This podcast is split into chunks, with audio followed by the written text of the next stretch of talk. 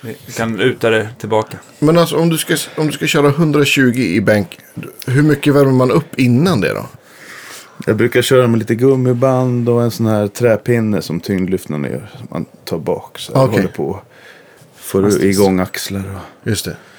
Men eh, sen börjar jag på 80. Egentligen ska man se, jag, om, det, om jag känner mig sliten så då brukar jag köra stång 3 gånger 20 Ja. Men ofta så har jag inte tid och orkar Och stången inte. är 20 typ Ja. va? ja. Men jag brukar börja med en femma, sexa på 80. Och sen så lägger jag på 10-15 kilo i taget. Men det beror på om, om jag ska upp på... Jag har aldrig sett Andreas så imponerad. Ja, gång. om, jag, om jag ska upp på 130-135 och köra ettor, alltså Ja. som det blir riktigt tunga, då, då kanske jag kör väldigt många på 60-70. Och sen så kör jag bara en 80-90. 100-110. Ja, just. För det jag tänker, man kan ju liksom inte köra så här hela vägen upp. Då måste man vara helt slut om man ska göra det som är jobbigast. Liksom. Ja, precis. Nej, men jag har börjat... Mitt program är ofta så att köra 5, 4, 3, 3, 3, 3, 3, 2, 2, 2, 2, 2, 2, 2. Ja, okej. Men eh, när jag börjat göra om lite och köra ettor upp. Speciellt i marklyft. När det börjar bli så här 210-220 kilo. Så då, Jag bara garvar. då, då, börjar, då, då behöver man den här fräschheten. Men är det inte en sån här klassisk tävling att man, man summerar sitt bästa marklyft med knäböj och bänkpress va? Ja, det är, i ordningen är benböj, bänkpress och marklyft. Och man har då tre försök på varje. Okej. Okej, och vad... Och, Och man måste få godkänt i första momentet något av de tre lyften. Okej. Mm. För om du får underkänt då, då kan du inte fortsätta sen. Du kan fortsätta tävlingen men du blir inte registrerad. Eller Ah, okej. du får inte poäng för din klubb. Eller du, du kan inte ta medaljer. I, Nej. Du blir utfryst. Ja men vissa, ibland är det vissa höjer för mycket. Och så på första Ja, försöket. Och sen så då får man inte sänka. Man får aldrig sänka. får alltid höja vikten. Okej. Så om du har lagt den för hög första vikt då kan det ju vara Ja, slut. då är du körd. Vad känner man? Jag tänker på, med alla har man eh, kanske har olika styrkor när det gäller just de tre. Sådär. Vilken är din, eh, vilken, vilken behöver du jobba på mest känner Den jag är minst stark i kan jag ju börja med då. Och det är egentligen benböj tror jag. För Okej. den är så teknisk. Och jag bröt ju vänsterfoten i en trafikolycka för, Ja, på cykeln? ja, på cykeln. Jag front, frontade en bil. Fy så fan. då drog jag av med vänsterfoten. Den låg och dallrade. Det är en annan historia. Men, Ja. Fan vad läskigt. men eh, hur som så. Då, eh, sen dess så, de satte ju spikar. Och, det var fyra spikar, två drog de ut och två är kvar med en platta. I, så I handleden där då? Nej, i, I- i, ja, i i- ankeln. Ja, det. Så jag vet inte varför jag visade med Ja, handleden. jag tänkte säga ja. Nej men så rörligheten är sämre där så att jag får kompensera mycket med att vika mig som en fällkniv i ryggen när jag går ner. Så jag, är- jag är ingen skönhet att se på. Jag är, när jag går ner och försöker böja men jag jobbar på det. Ja. Hur, eh, vad tänkte jag på? För jag, jag kommer ihåg, eh, jag har känt eh, det, Jonas vä- väldigt länge. Och, och jag kommer ihåg den dagen när du, när du tyvärr kraschade med cykeln. Men du var ganska du var direkt på att spela. Du hade ju inbokade gigs och sånt där med trickbag vill jag minnas va? Ja, man reagerar ju olika på chock. Och jag, jag reagerade som att allt skulle vara som normalt. Så att när jag, dels när jag låg där och jag inte såg min vänsterfot för jag Ja. hade mitt ben över det. Och så, så syntes höftkulan och, och bilföraren var ju rasande som jag hade krossat framrutan på. Så jag fick ju säga Hur åt kunde honom. han och- vara arg? Ja, han var chockad. Ja, såklart. Och jag hade gjort fel. Jag hade kört på ett regelvidrigt sätt. Men, eh, och det var på grund av att jag dagen innan hade varit ute med cykelklubben och vi hade blivit mordhotade av en hangaround till HA som var Oj. kriminell. Och han prejade ner flera av oss cyklister i diket. Åh fy fan. Så det blev polisanmälan och en rättegång senare också. Men Ja. det är en annan historia. Men, så jag gjorde ett, en felbedömning den morgonen. När jag cyklade till mitt extrajobb som jag hade då Ja. som mentalskötare. Och ja, men då vred jag, då sa jag till honom att vänta lite och så, så vred jag foten rätt 180 grader. Själv då. Ja. Det var, och, och det tackade läkaren mig för att jag gjorde. Då. Jaha, okej. För, för när, när det börjar svullna och blöda så eftersom det är öppet brott då, är det, då måste Ja, man just det. vänta innan man kan Aha, operera. okej. Så att du bara på ren chock bröt Ja. tillbaks foten. Och sen så tog jag upp mobiltelefonen och ringde jobbet och sa att jag tyvärr inte kunde komma. Innan du ringde ambulans. ja, eller det var inte jag som ringde ambulansen. Okej. Men och så sa jag åt honom att lugna sig, bilföraren. Och så sa jag tyvärr kan jag inte komma andra jobbet. foten. Och eh, ja, så, på, så jag är lite begränsad rörelsemässigt. Då. Men som sagt, tre veckor efter det så hade vi en turné med Trickbag och John Nemeth, en munspelare och sångare från Fantastisk sådan. Kalifornien. Ja, jättebra. Och jag ville inte missa det och det här var i Nordnorge. Så jag sa till Tommy Moberg, sångaren, att det är lugnt, jag, jag åker. Men ni måste hjälpa mig med vissa grejer, bära och så för att det Ja. är lite svårt. Och så bad jag läkaren att klippa upp gipset och så fick jag en aircast-skena. Okej. Och det var inte så bra beslut att åka på, flyga på en turné i Nordnorge. Med ett öppet operationssår som började Ah. vara. Så på hotellrummet när jag låg där och tittade på Tour de France. Så kände jag hur det luktade illa. Och så öppnade jag aircast-skenan så såg jag att det var lite gult och rött. Och så Nej, Det luk- började lukta kyrkogård liksom. så jag ringde läkare. Då skulle man nog bli ganska nervös kan jag tänka mig. Jag, jag blev lite så här, nu, nu blir det enbent gitarrist Ja. hädanefter. Men då ringde jag, fick hjälp att ringa eh, vårdcentralen där uppe. Jag kommer inte ihåg vilken stad det var, någonstans. Harsta eller vad det var. Ja. Långt upp. Och då sa hon som satt där i receptionen att, att dessvärre har eh, eh, flygambulansen gått för dagen. Men eh, vi kan prata med en sjuksyster här.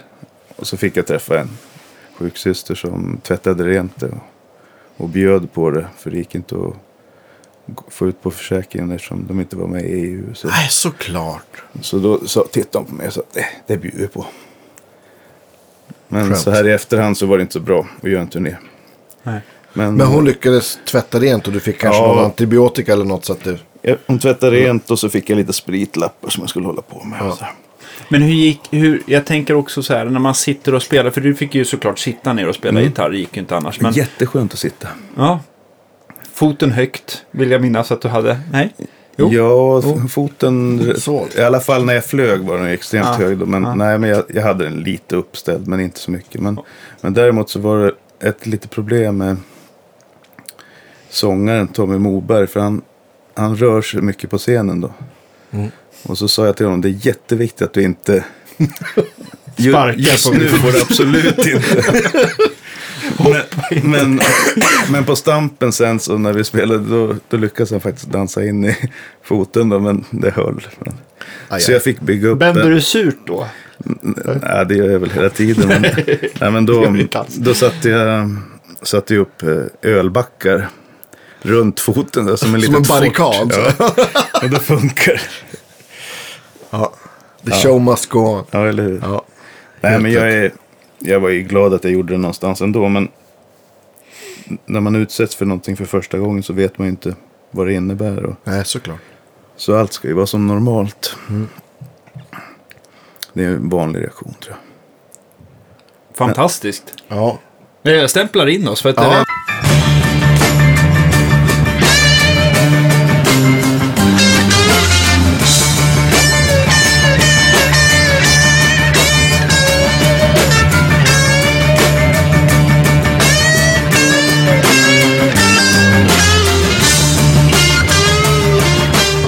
Välkomna till Guitar Gigs podcast mina damer och herrar. Det är Prylman som vanligt här. Ja. Och jag, eh, Daniel Cordelius. Ja. Och sen så har vi, ja, som ni hör och förstått, Sveriges eh, eh, vil, eh, starkaste vilja och starkaste gitarrist också i Sverige. Så att, Precis. eh, ja, Jonas Göransson, välkommen till podcasten. Varmt välkommen. Mycket Tack så mycket. Vilka, vilken story. Ja. Ja, shit. Men det där med starkaste, jag, det det måste nästan till en tävling först innan någon vinnare kan koras. Ja, Som ja. starkaste, kan jag tycka. Men, du ställer, men du ställer upp i alla fall? Jag ställer upp på Ja, tävlingen. ja. Jag känner nog inte till någon som skulle... Så, alltså som är heltidsmusiker. Får man. Det, jag Ja, förstår det- ju att, någon, någon, att det finns ju någon styrkelyftare som, Som kan spela gitarr. gitarr, ja. Men det, Mm. det, det tänkte inte jag med. Utan Nej, jag tänkte jag. här som alltså en, en, en, en, en, en som lever på att spela gitarr. Jag vet eh, när jag började hålla på med Young Reinhardt musik och började spela sån gitarr så lärde jag känna Andreas Öberg som, Just Han är ju stark som sig. var medlem i Hot Club de Swed med Hampus och Gustav Lundgren. Mm. Och han, han var i alla fall då mycket starkare än mig. Idag vet jag faktiskt inte. Han bor väl i USA. Ja, jag vet, ja, jag tror att han skriver låtar med sig. Så att han är mycket på Mallorca och Ja. bor i LA tror jag. Precis. Så om du hör detta Andreas, jag utmanar dig. Ja, men jag, jag kommer ihåg att han, han var jävligt, jävligt fit. Men jag vet inte om han var så stark. Han bänkar över eh, 110 i alla fall. Ja, okej. Ja, det är ju jävligt mycket. Ja, det är tresiffrigt i alla fall. Ja. jag bara garvar. Ja, det är fantastiskt. Nej, men jag, Ja. jag kan säga det också när det gäller styrkelyftet. Jag vet att det inte är en styrkelyftspodd. Ja, även men- fast jag försöker få till det. Ja, eftersom att det finns alldeles för få styrkelyftspoddar. ja visst. nej, Men vi, vi gör ett undantag. Ja. Nej, men anledningen till att det började var att jag hade problem med axlarna och ryggen. Av att jag har spelat mycket och min högeraxel tenderar att åka fram. Ja, Så- klassiker. Så den, alla de här små musklerna här och lederna var ju utnötta. Så jag tänkte, vad fan, nu får det vara nog. Ja. Så jag började ett styrkelyftarprogram utifrån en app av en rysk styrkelyft och tyngdlyftningscoach som heter Boris Sheiko. Okej. Som hade gjort en app. Och ett program som var gigantiskt. Det liksom tog tre timmar, två och en halv timme per program. Per, dag, per gång och fyra gång, gånger i veckan. Mm, ja, det är en commitment får man ju säga. Så, så plötsligt så började jag träna styrkelyft. Ja, över 12 timmar, ja, runt 12 timmar i veckan då. Men eh, det som hände rätt snabbt det var att besvären gick ju över. Men det känns så här motsägelsefullt ibland om man har slitna leder att, man, att det liksom blir bättre av att, av att man belastar dem ganska tungt då i det här fallet. Jo, men det är just att det inte är ensidigt utan det är varierat och, och kraftfullt också. Och då byggs det Med rätt istället. teknik. Ja, Och då byggs muskler och senor och sånt upp och hjälper till runt. Ja, precis okej. som gitarrist så är det ju lätt att man låser sig, sitter i samma position och börjar dagdrömma. Och så efter två timmar så kommer man på, just det, vad skulle jag öva på? Ja, Och har det gått två timmar så har axeln legat i precis samma läge. just det. Så det är det som Det- straffar sig i längden. Det, det tror jag också att, att jag är, och säkert många med mig är i alla fall så att då jag spelar gitarr så tänker jag ju inte på hållning. Eller hur? Så det blir ju lätt att man sitter som en jävla ostkrok. Eller står. Jag är också jättebra på att stå och stödja mig på ett ben. Så om, om så här långa rep eller proddrep så är det mycket så här väntan. Det brukar bli helt slut i ryggen för att jag står som en idiot. Stå på ett ben låter bra i och för sig. Ja, eller men jag står så här så, och så lägger jag all tyngd vet, så här på. Då Ah, står jag okej. uppe på Ja. höften. Och då blir man så här helt sned. Ja. Ja ditt högerlår är ju faktiskt Det är lite, lite större. Ja. Nej, men, men hur, länge märkt, mär, hur länge tog det innan du började märka att ja, men fan, det här är ju, nu känns det bättre liksom? I, Ja, men för det första så blir ju träning är ju smärtdämpande. Ja. Så att dels så fick jag ju naturlig Alvedon, paracetamol Mm. i kroppen. Med alla hormoner och sånt Mm. som satte igång. Men eh, en månad, en och en halv ja. så, så började det stabilisera sig.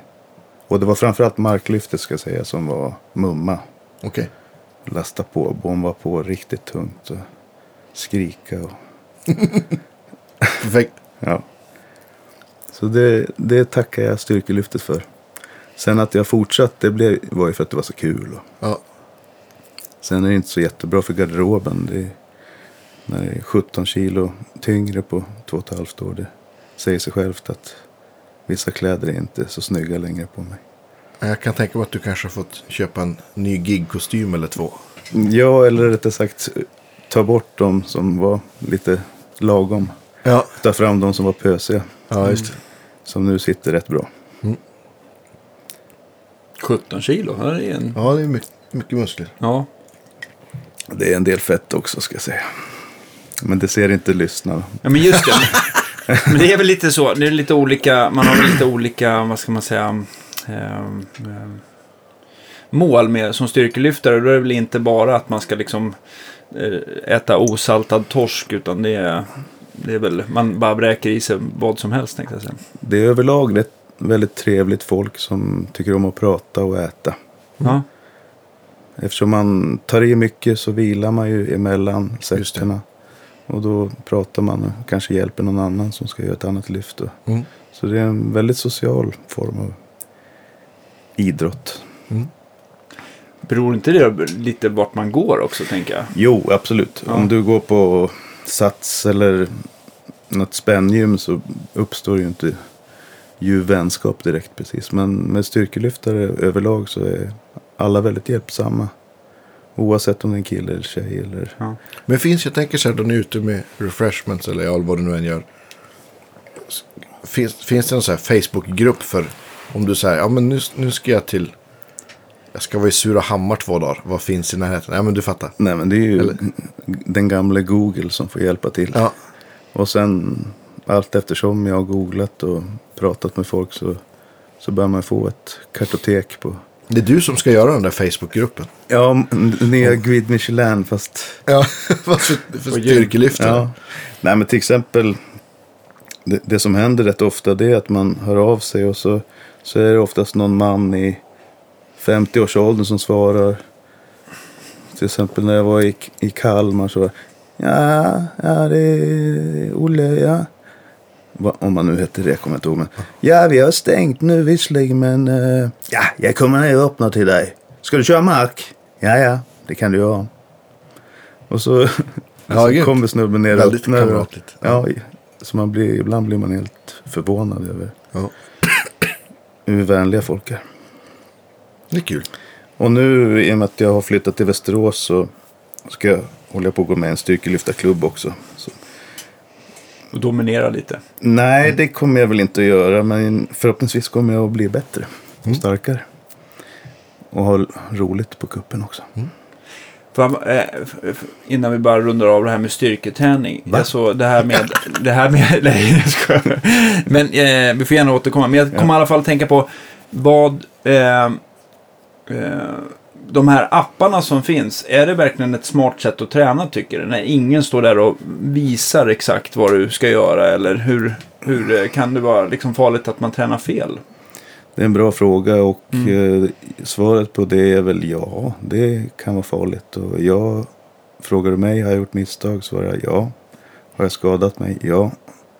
Men eh, om man frågar folk som håller på, man tittar på folk, man filmar sig själv, man tittar på YouTube, man lyssnar på ja, olika podcasts och ja, så går det att komma rätt så långt. Men det är klart, om du ska börja med elitsatsning så kanske det är bra att ha en tränare rätt, rätt tidigt. Men det programmet som jag kör, började med som nybörjare då. Mm. Nu har jag ju cyklat mycket innan. Men det visar ju sig sen att det programmet det var ju gjort för en eh, 78 kilo rysk styrkelyftare. Mm. Som, som var väldigt lätt.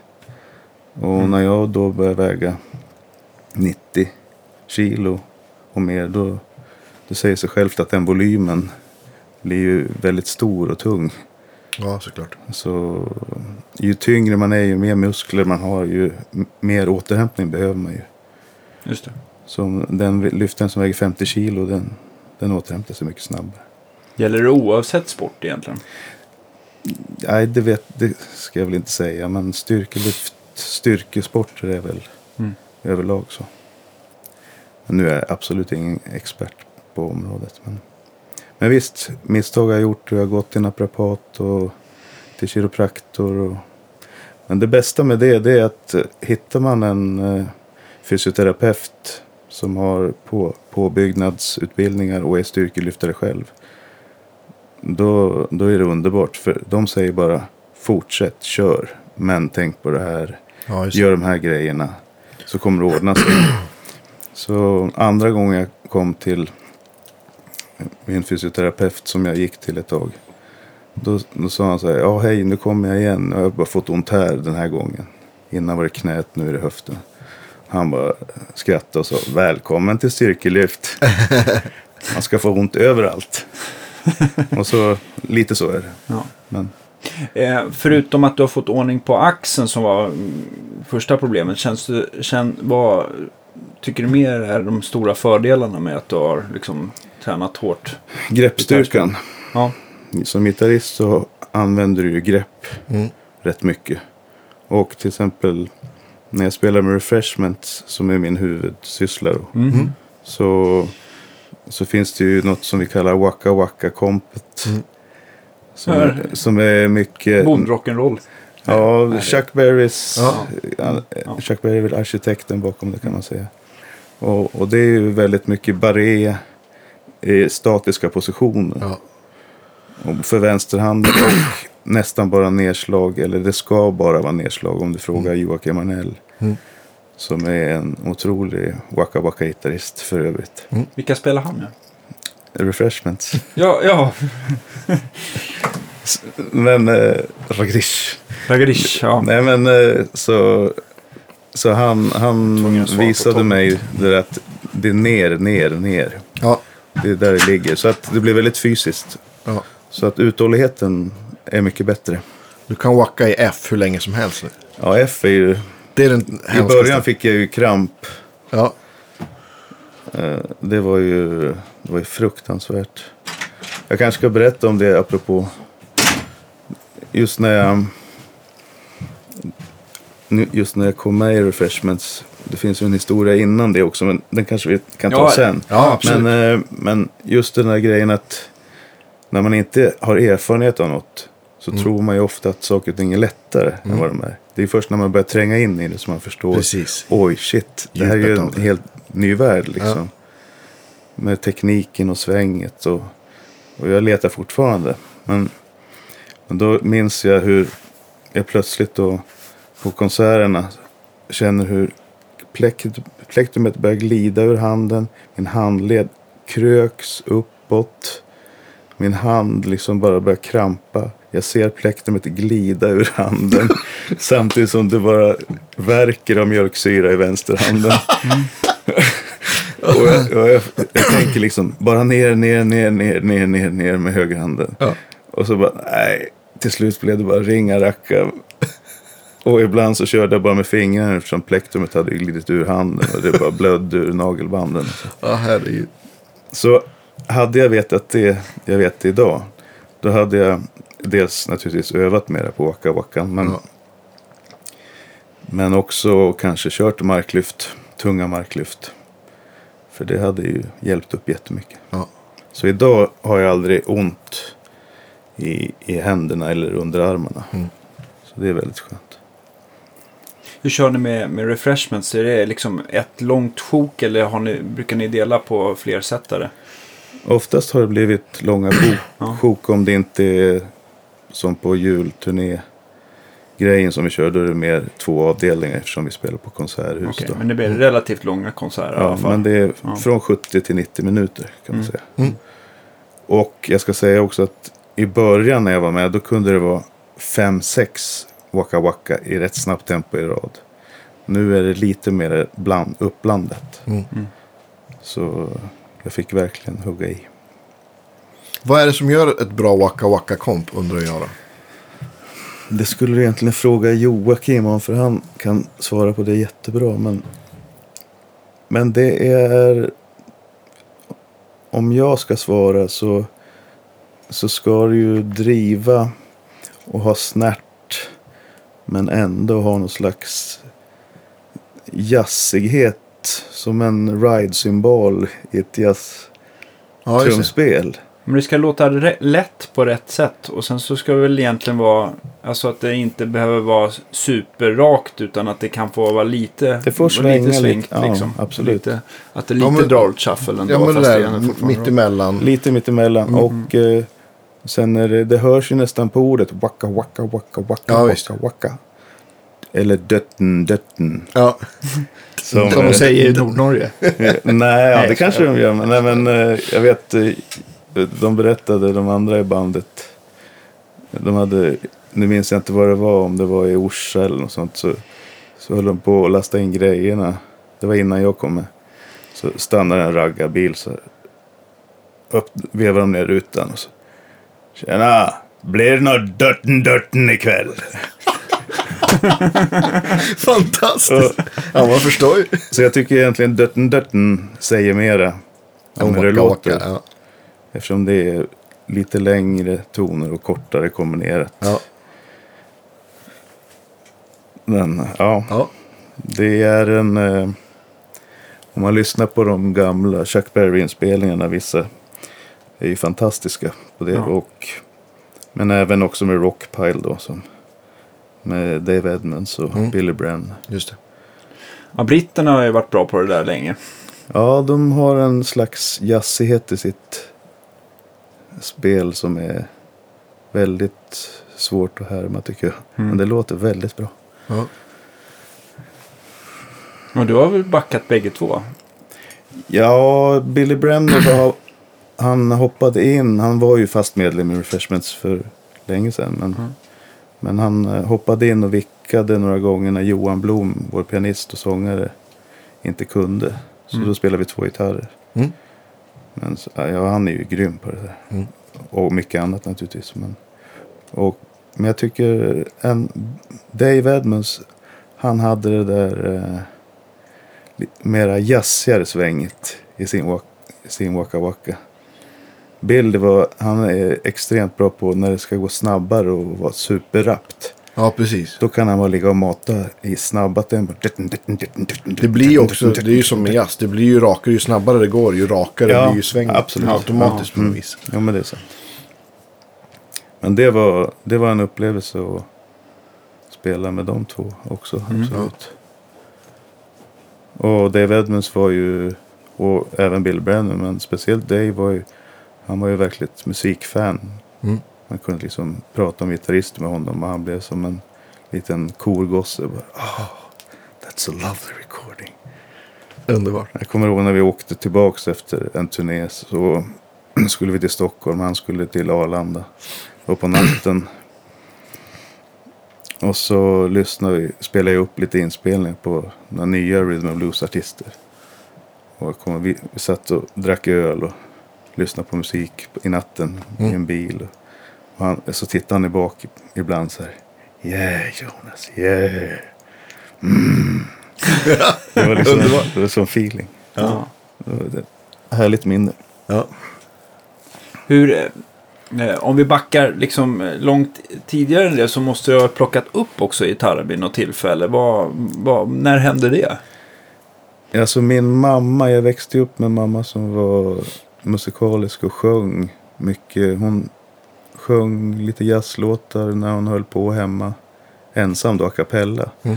Och sen så kommer jag ihåg att hon ofta improviserade också. Sjöng melodier bara ute i, ute i luften. Mm. Så kommer jag ihåg hur jag tänkte så här. Så vill jag också göra. Hitta på melodier. Men sen tänkte jag inte mer på det. Men sen kom gitarren i form av att jag lärde mig några ackord av min mamma. På hennes akustiska gitarr. Mm. Men sen hörde jag på programmet Riff. Som gick på kvällarna. Jag hade alltid min bergsprängare på 0,1 i volym. Vid, vid huvudkudden. Ja. Så kommer jag ihåg att det kom en intervju med en svensk gitarrist som hade åkt över till USA och gjort karriär. Det var Yngwie Malmsteen. Ja. Och så kommer jag ihåg hans ord som bara fastnade hos mig. Ah, jag plankade morsans Bach-plattor, alla Jimi Hendrix och Blackmore-solon. Övade åtta timmar om dagen i åtta år. Sen drog jag till staten på den vägen här. Och liksom, då tänkte jag så här, wow, Det ska jag det vill göra. jag också göra. Ja. Nu blev det inte så, men det fick igång mig. Ja. Och eh, efter två, tre månader så försökte jag lära mig Blackstar-solot. Jag, jag, jag kom bara till introt och lärde mig introt, ska tilläggas. För att, att spela git- gitarr i några månader var lite svårt. Då. ja, det var en hög ingångsnivå får man väl säga. Men det blev i alla fall det och sen lärde jag mig Cavatina på sommaren. Ja, Stanley Myers gitarrversion där från Deer Hunter. just det. Med fruktansvärt dålig teknik och hemgjorda fingersättningar naturligtvis. Men jag gav mig fan på att den ska jag lära mig. Så, och så fortsatte jag och... Men det kommer jag ihåg, Cavatina, förlåt att jag avbryter. Cavatina var ju lite så här ett mått på att kunde man spela den, det var liksom en så här kvalitetsstämpel på något vis. Ja. Kommer jag ihåg. Då var man konsertgitarrist. Ja, Var det då du fick jobbet eh, med Tommy Nilsson? ja exakt. Precis vad jag spelade. Jag hade en audition och spelade Cavatina. jag skulle aldrig kunna spela Cavatina i dagsläget. Nej, inte jag heller. Inte jag heller. Det är ju svårt att göra det klippa riktigt bort bra. det där så du inte får sparken. Det, det blir så nästa gång. Du, Andreas, eh, tänkte vi kör Cavatina ikväll. Ja, exakt. Ja, herregud. Ja, förlåt, fortsätt. Ja. Ja, nej men och så gick jag ju på Solensskolan i Gävle, jag är uppvuxen i Gävle. Och eh, där fanns det ett projekt. Eh, eller min musiklärare Arne Backman, han startade igång replokal. Så man kunde gå ner och spela. Och så var det, eh, hade jag en klasskompis, eh, Fredrik Svan. Som sta- hade startat ett band som heter Silent Echo. Och Så var det klasskompisar som var med och spelade där. Och Göran Sarin, en gitarrist också. Eh, och så hade de ingen sologitarrist. Och så kom jag ihåg att Kristin Eriksson som spelade bas tror jag då. Hon satt med portan och så kom jag in där och så. Jag hade liksom plankat intro till Black Star och Cavatina. Det, det var, that's it liksom. Ja. Jag visste inte vad tonerna låg och vad tonarter var eller någonting. Men de ville ha ett solo på en låt. Och så lyssnade jag på den och så kom jag ihåg att jag tog en ton på någon förstärkare med gitarr med någon distpedal. Och så drog jag på strängen och gled upp till 13-14 band och så, så drillade jag lite. Och så, sen åkte jag ner på en annan ton. Och så bara tittade jag upp och så bara gjorde alla så här. Ja, där satt den! Bra, du får med! Oh, underbart! Så det var, det var ett first take. ja. Jag visste inte hur jag gjorde men då, då fick jag vara med som solgitarrist. Ja. Så på den vägen var det väl rätt länge med det bandet att vi repade jättemycket. Och, Mm. Så jag blev ju aldrig någon kompgitarrist på grund av detta. Jag har alltid varit, jag sett mig som sologitarrist. Mm. Det här kom, med komp har ju kommit på senare år. Mm. Och disciplin och bestämma sig för någonting. Och så. Det, Mm. och det har, också, det har varit jätteroligt. Då. Men hade jag vetat det då, hur viktigt det var, då hade jag ju satsat på det också parallellt. Men, men som så mycket annat så väljer jag det som är roligt. Inte Ja, det som är mest... Jag, jag, jag, tror inte att du är den, den enda första eller sista känner gitarristen som har valt tänkt så. Liksom. nej, nej, visst. Nej. Det är ju, om man är, om man är ja, ung så kanske det är roligare. Då, då, tänker, då vill man ju spela flashiga, coola saker. Man vill Mhm. ju inte, vill inte s- öva på att spela in the pocket. nej. tror jag inte ens man kan förstå om man är, om man är så ung kanske.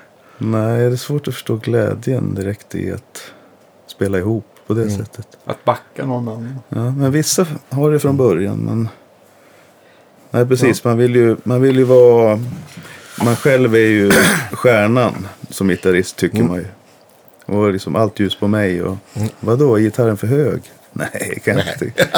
Det måste ju höras. Ja, exakt. Håller på er, er sida av sed. ja, precis. Yngve har sin mur där på. ja. Ja.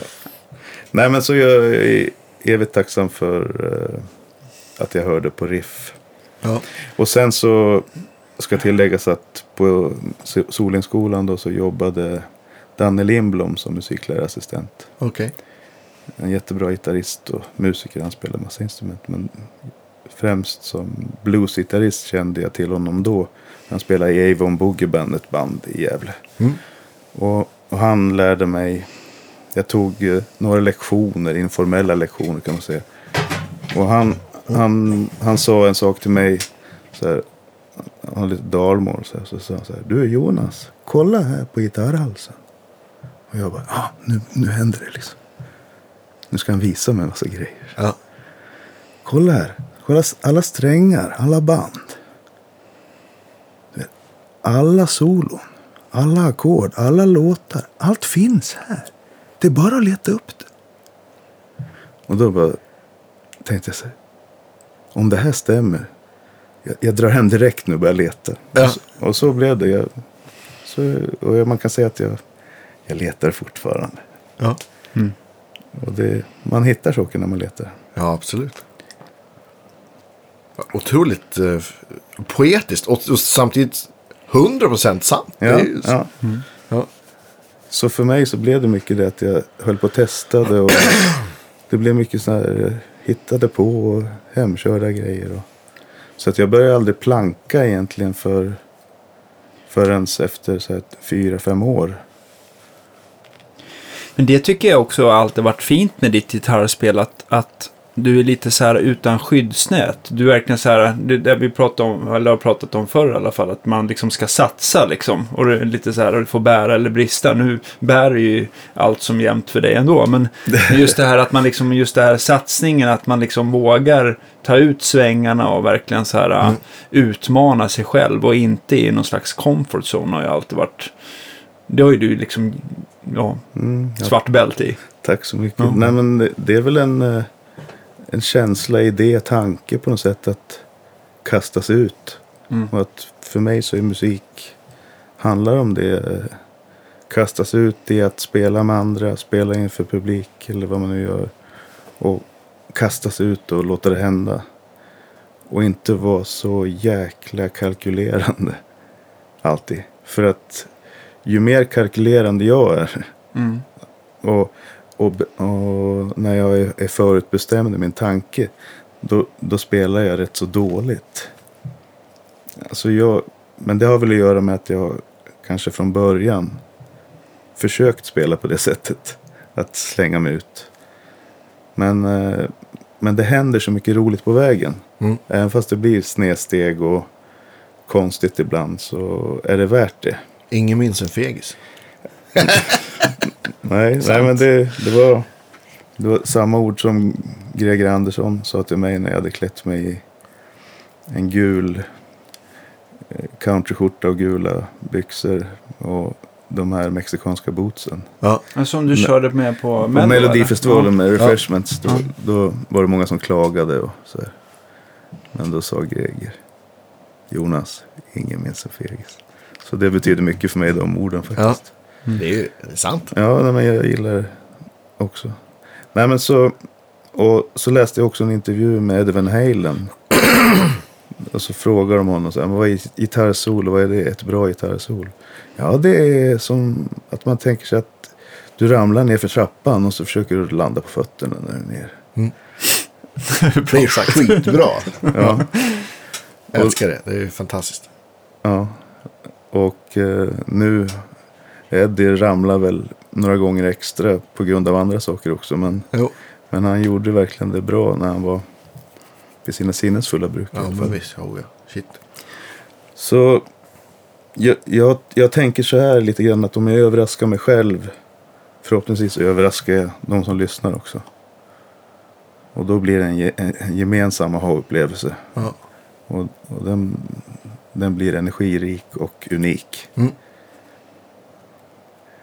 Och utmaningen som med refreshment till exempel. Det är ju att plötsligt så eh, har man kanske 15 sekunder. Ja. Så då får man ju välja då. Jag kan ju inte hoppa och göra en bakåtvolt och landa på huvudet. Och bryta nacken.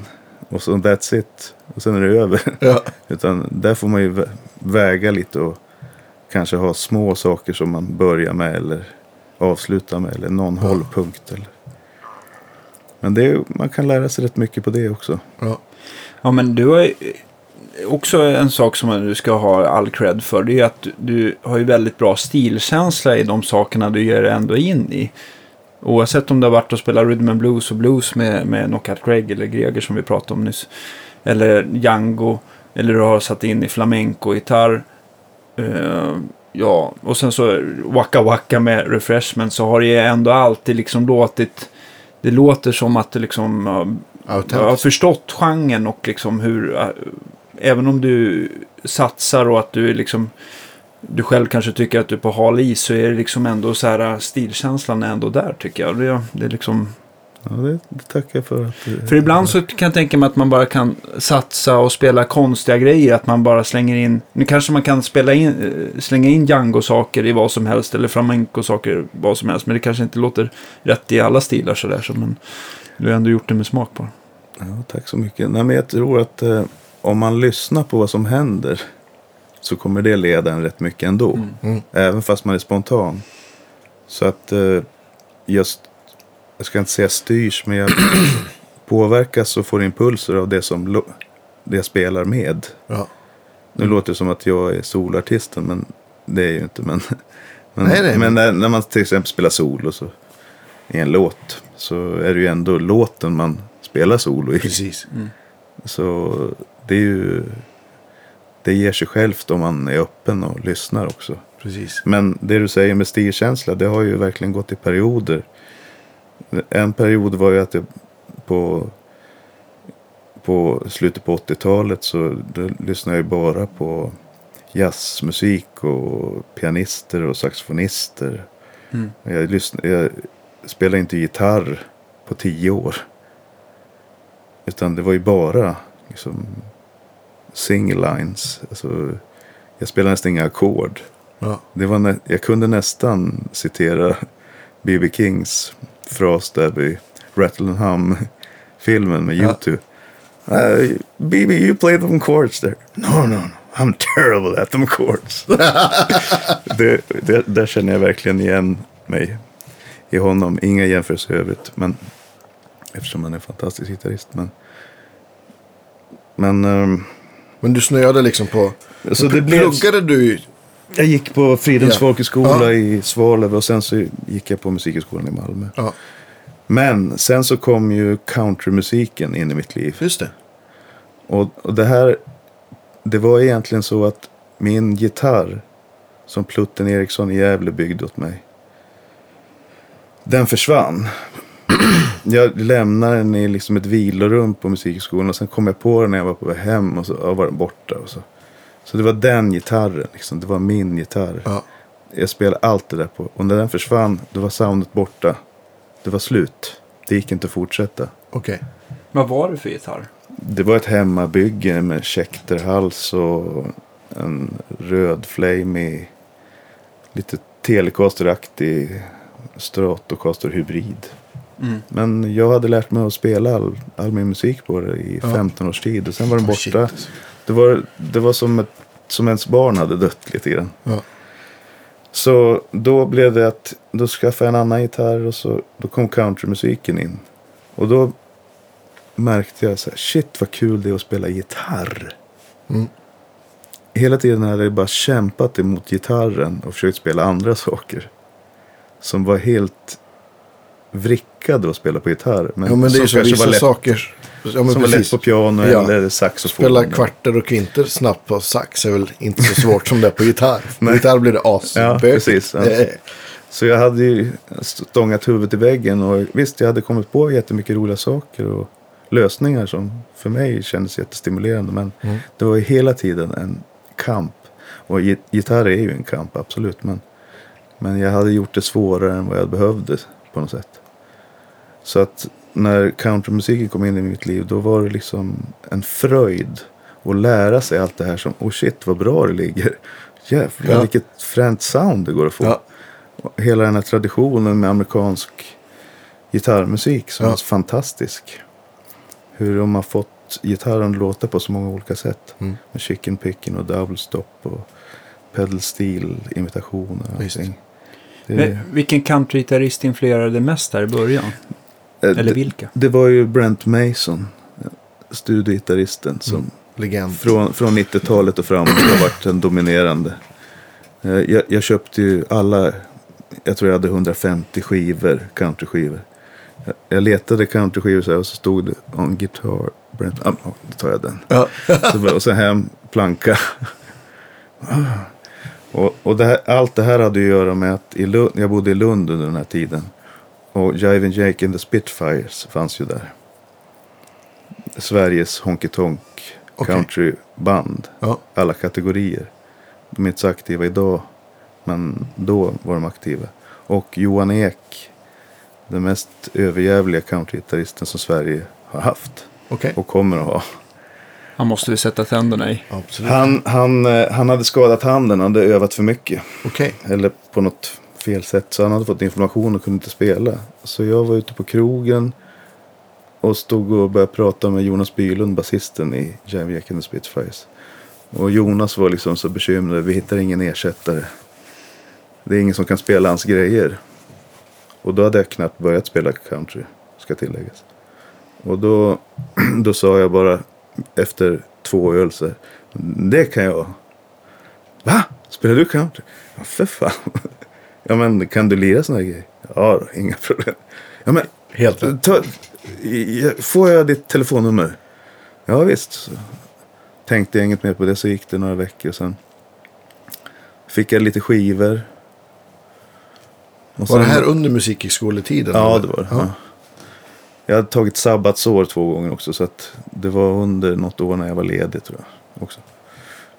Och hur det var så... Jag kollade in lite och så... Men nej, det, det blev ingenting tänkte jag. Och sen var det plötsligt så ringde Jonas och sa att ja, vi repar, eh, vi ska göra ett gig här med Jakob Hellman. Med några liksom Hank Williams, Merle Haggard-låtar och då kan du komma på audition samtidigt när vi repar inför det. Jaha, så, så jag fick liksom sätta mig och kolla igenom deras skivor. Så drog jag mig till minnes att eh, Jonas, basisten, hade sagt ja, Windshield till exempel, den låten, det är ingen som sätter den. Då tänkte jag, Windshield, vänta, jag måste leta upp den. Ja, den, okej, och då, då var det ju naturligtvis väldigt supersnyggt lirat, rätt så komplext med ett fingerspel, tungpläkt eller med fingrarna. Lite flamenco-inspirerat faktiskt. Okej. Och så tänkte jag, jag lär mig den och så lär jag mig några grejer till. Ehm, för om jag sätter den så, är, så borde det funka liksom. Ja. Ja, så kom jag till repet och Jakob Hellman står där och kör Tonight the bottle let me down. Ja. Jätteabsurt och jag skulle, hängde på och spelade lite fills. Sen var Jakob klar och packade ihop och så sa trummisen Anders Levén. Inte Inte, gitarristen. inte gitarristen. Nej.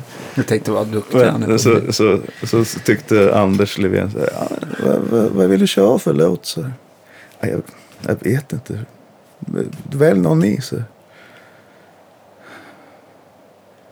Ja, så var det någon som sa lite så här, ja, windshield kanske. Ja, men visst det kan vi. Kör. Ja, ja okej. och så, så spelade den och så satt den faktiskt nästan helt hundra. Och så såg man på alla i bandet så här, Yes! Vi, om två och en halv vecka börjar turnén, liksom, sommarturnén. Ja. Liksom, vi ses då liksom. Ja. Vi inga mer rep. Nej, det här kommer gå jättebra. så, så, Ja, då, så, då, så då blev det liksom 10-12 timmar om dagen. Och bara Spela let- country. Ja, let, och, försöka, bara, och jag fick ju då vara tvungen att lära mig nästan allting som jag kunde då. Rent fysiskt lära mig på den korta tiden. Alla hans, alla hans solon liksom. Johan Ek-solon. Och sen fick jag ju reda på också att många av de solorna var ju nästan komponerade. Ja. Det var, och han gjorde det så otroligt snyggt och bra. Så att, så Spelar han fortfarande? Ja, det gör han. Ja. Ja.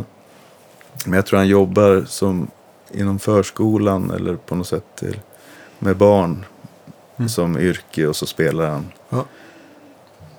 på fritiden lite mer. Men, eh, men så, så det, den sommarturnén så spelade jag nästan bara Johan Ek-solo hela tiden. Ja, fantastiskt. Och det var jättebra skola. Mm. Och så började jag lägga till lite och sådär. Men jag var väldigt stapplande i övrigt. Men... Så på den vägen fortsatte det och så började jag spela med andra countryartister och så här i Sverige. Så man kan säga att ja, mina djupdykningar har hållit på i fem sex år i olika genrer. Så, så efter countrymusiken då kom, då flyttade jag till Stockholm. Och, och då blev det ju, då hade jag hört Knockout Greg and Blue Weather några gånger i Lund. Ja. Pratat lite med Anders Levén och han hade skickat några kassetter med Tiny Grimes och Bill Jennings och T-Bone Walker.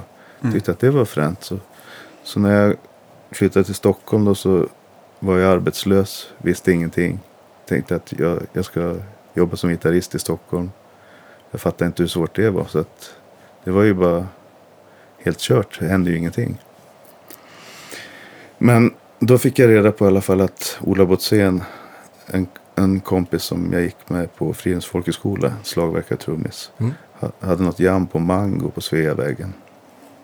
Just det. Just det. Och då, Bredvid mongolen där va? Ja. och då hade jag precis köpt en gammal Harmony-gitarr med P90-mickar som Hasse Hankatt hade satt ihop som en slags eh, Anders Levén-gitarr. Jag kan Ja. faktiskt gå och hämta den för den har du Ja, glömt den är här. Ja. Ja, vad roligt. Och den... Eh, ska jag fortsätta? Ja, kör. Och då köpte jag den, den kostade kanske 7000 och så köpte jag en gammal Hagströms sån här 39, den här tweed med Ja, just det. tremolo. Och så hade jag en reverbtank och så åkte jag på det här jammet. Med de här grejerna. Ja, Ja. det hördes ju knappt om den här lilla det kan jag tänka mig. förstärkande. Och, eh, och så hade jag liksom lyssnat in lite Anders Levén, T-Bone Walker och Tiny Grimes. Mm. Så jag klämde in lite sådana grejer i, på jammet. Och det var ju lite udda sådär. Men, men så kom det fram en kille som, som jag senare förstod att det var Greger Andersson, Knockout Greg. Och han, han sa på sitt Stockholms eh, slang. Ja, schysst alltså. Bra sound. Helt rätt grejer. Här har de ett visitkort. Det kanske kan bli lite grejer i framtiden här. Så, så. Vi hörs. Vi håller kontakten. Ja. Jag har lite jobb till dig kanske. Och då visade det sig att eh, Anders då hade ju en dotter som var dödligt sjuk i Ah. en cystisk fibros, tror jag det var. En muskelförtviningssjukdom som var obotlig. Så han hade bestämt sig att jag är hemma med mitt barn tills hon dör. Ja. Så att han hoppade av eh, turnerandet. och de sökte efter gitarrist. Ja. Och då ska tilläggas att eh, en av mina konkurrenter för att få jobbet kommer snart in tillbaks. Okej. För jag vet att eh, Danne ville ha jobbet också. Ja. Men det kanske vi kan låta han ja. ge sin version av. Absolut. Men, eh, men då... Men vilket flyt att Greger var Ja, det var just ju, det på ja, det jammet den kvällen. Eller hur? Ja, det var helt... Det hade ju bara kunnat vara så att han kom efter du hade spelat. Ja. ja. Ni kanske hade säkert spelat ihop ändå i framtiden, men Ja, man vet, man vet nej, det är häftigt sånt där. Och så blev det ju... Sen satte jag faktiskt in på Stampen. När de spelade. Och då gick det inte bra alls. Så då var jag kall igen. Ja, Men sen så, då vet jag att Tore Berglund, saxofonist som, som var med då. Han sa, nej men vad fan, alltså, tagga ner, vad fan, Jonas är bra, ge honom en chans. Du måste ju köra riktig audition i replokal. Det där är bara, han kunde inte låten. Och, ja. så jag vet inte hur, det är om du frågar Tore, den ver- versionen i Ja. alla fall. Och jag, jag tror den säkert stämmer. Och att kanske Greger tänkte att ja, nej men, vi får väl ge en chans då. Och då hade jag lyssnat på en platta med William Clark, munspelaren. Där Johnny Watson spelar gitarr. Mm. Drinking Beer, en låt som är sån här episkt gitarrsolo med Johnny Watson. Så jag är helt uppslukad av det där gitarrsolot. Ja. Det var samma sak där. Då, så när vi spelade då, då klämde jag in massa fraser ifrån det där jäkla gitarrsolot. På den här auditionen? Ja. ja. Och, och Greger verkar tycka att ja, men det, ja, det var bra attityd. Ja. Så till sist då, så, ja, då blev det att jag fick, fick jobbet. Ursäkta att det tog tid. ja, det är lugnt. Du ska få chans att göra ett försvarstal själv här också. Jag outade vår audition-konkurrens nämligen.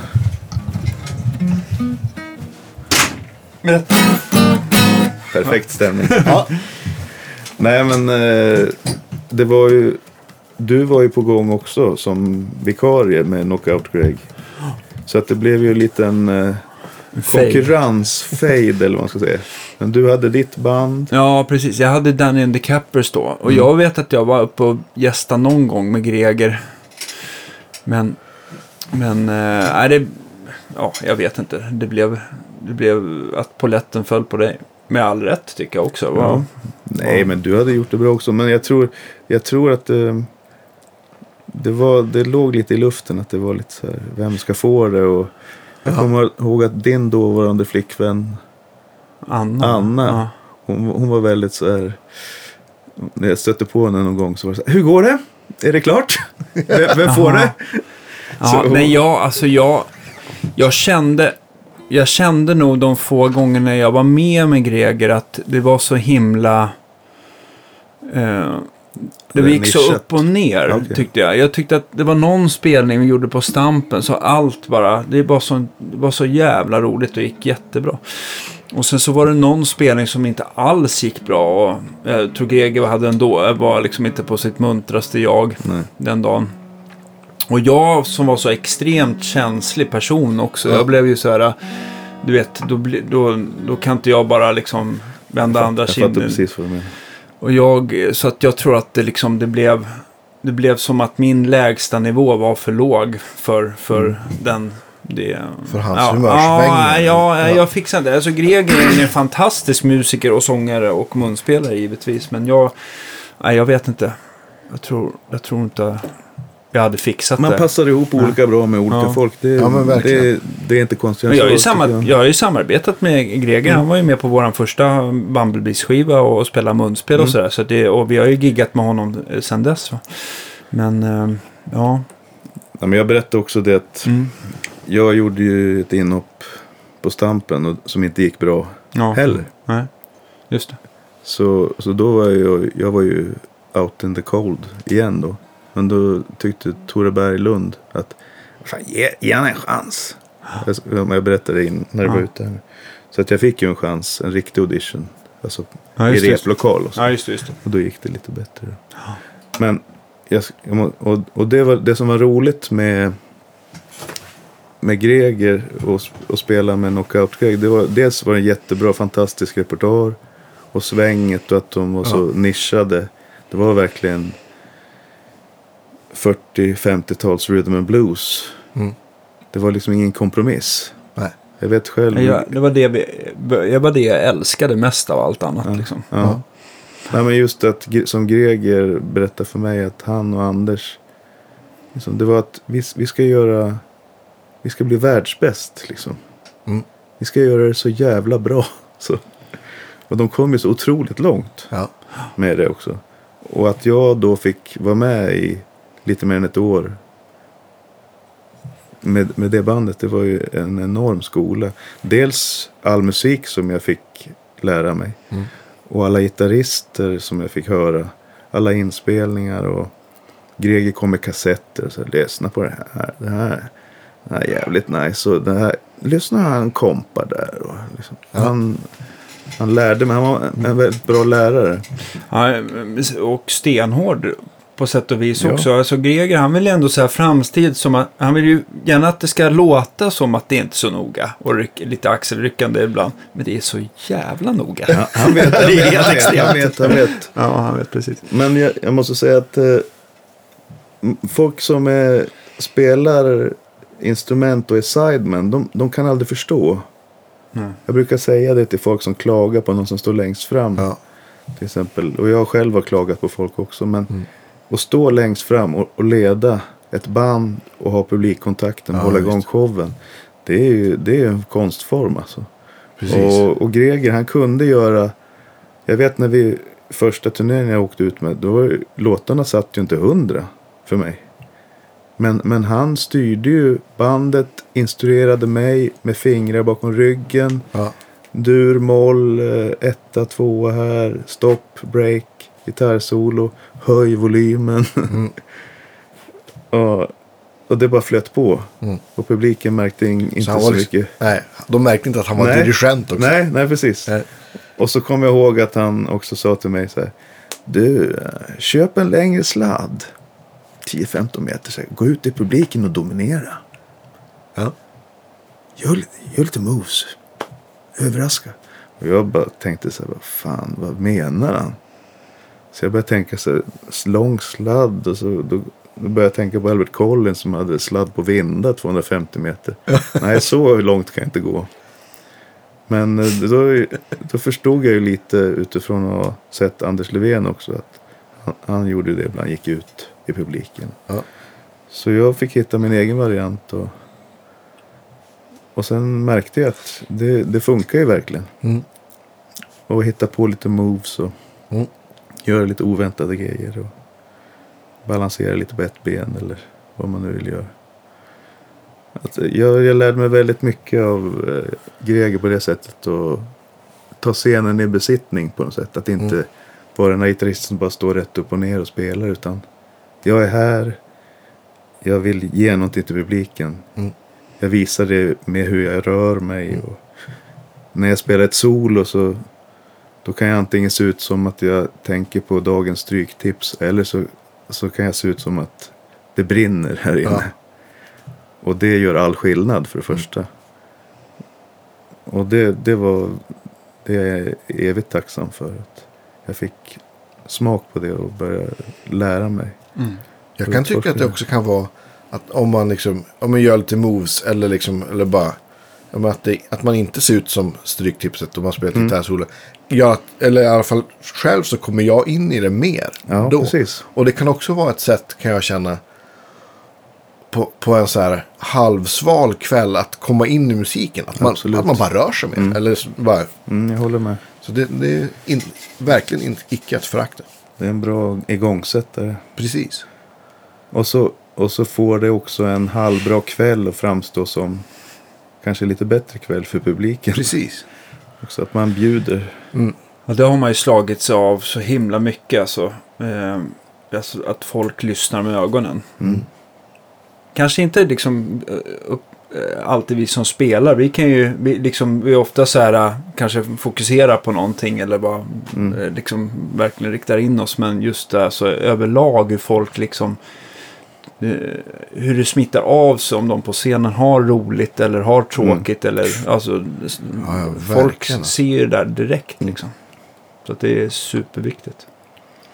Ja, men jag hå- håller absolut med om det. Och speciellt det där med att bara lära sig att man kan använda det för att få igång sig själv också. Det, Mm. Och det är, det är inte att fejka, det är inte dramatiskt. Jag vet Nej. Sven Zetterberg, han, han, han pratar om det ofta som att det var, det var Dramaten. Jag, jag hade Ja. ingen feeling. Men Ja. jag fick bara låtsas. Ja.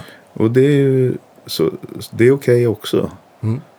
För att då använder man det man har. Mm. Och gör det till en lyckad kväll ändå. Så bra som man kunde. Ja men precis. Och, och, och det blir också för alla som står, står och lyssnar så blir det ju en mycket bättre kväll. Mm. Än om man hade sett ut som ett åskmoln. För att, Ja, det kan väl vara effektfullt i och för sig. Åskmoln. livrädd. Vad, vad, vad, men det blev ett år med, med Knockout Greg. Vad, vad hände? Blev det rakt in i, i bluesens, eller med trickbag efter det? Eller ja, hur? det blev en rätt så snabb övergång Mm. med det. Och vänta, hur var det nu? Och sen så lite små parallellt så jag började spela med Hasse Andersson, Kvinna Böske band. Just det. Just. Det var P.O. som var kapellmästare där, pianist. P.O. Nilsson, fantastisk sångare och musiker. Han eh, frågade mig om jag ville vara med och då, då, då blev det ju countryn som verkligen fick plats där också igen. Ja. Fast med, med Hasses låtar då. Han är ju väldigt mycket countryinfluerad. Så då var jag med där i, jag tror det är fyra och ett halvt år eller något sånt där. Det var, det var också jättekul. Det var ett jättebra band. Ja, han är ju en legend. Jo, han har ju fått sin andra karriär också nu. Ja, det är coolt. Och det, jag funderar på att sätta Guld och upp gröna en... skogar. Ja, nej, men jag funderade på att sätta upp en sån här eh, stödgrupp. Vi som inte fick hänga med på, Revival. på den revival-grejen. men eh, nej, men det var jättekul att vara med faktiskt. Det var också lärorikt. Både Hasse och Monica, hans fru. Ja.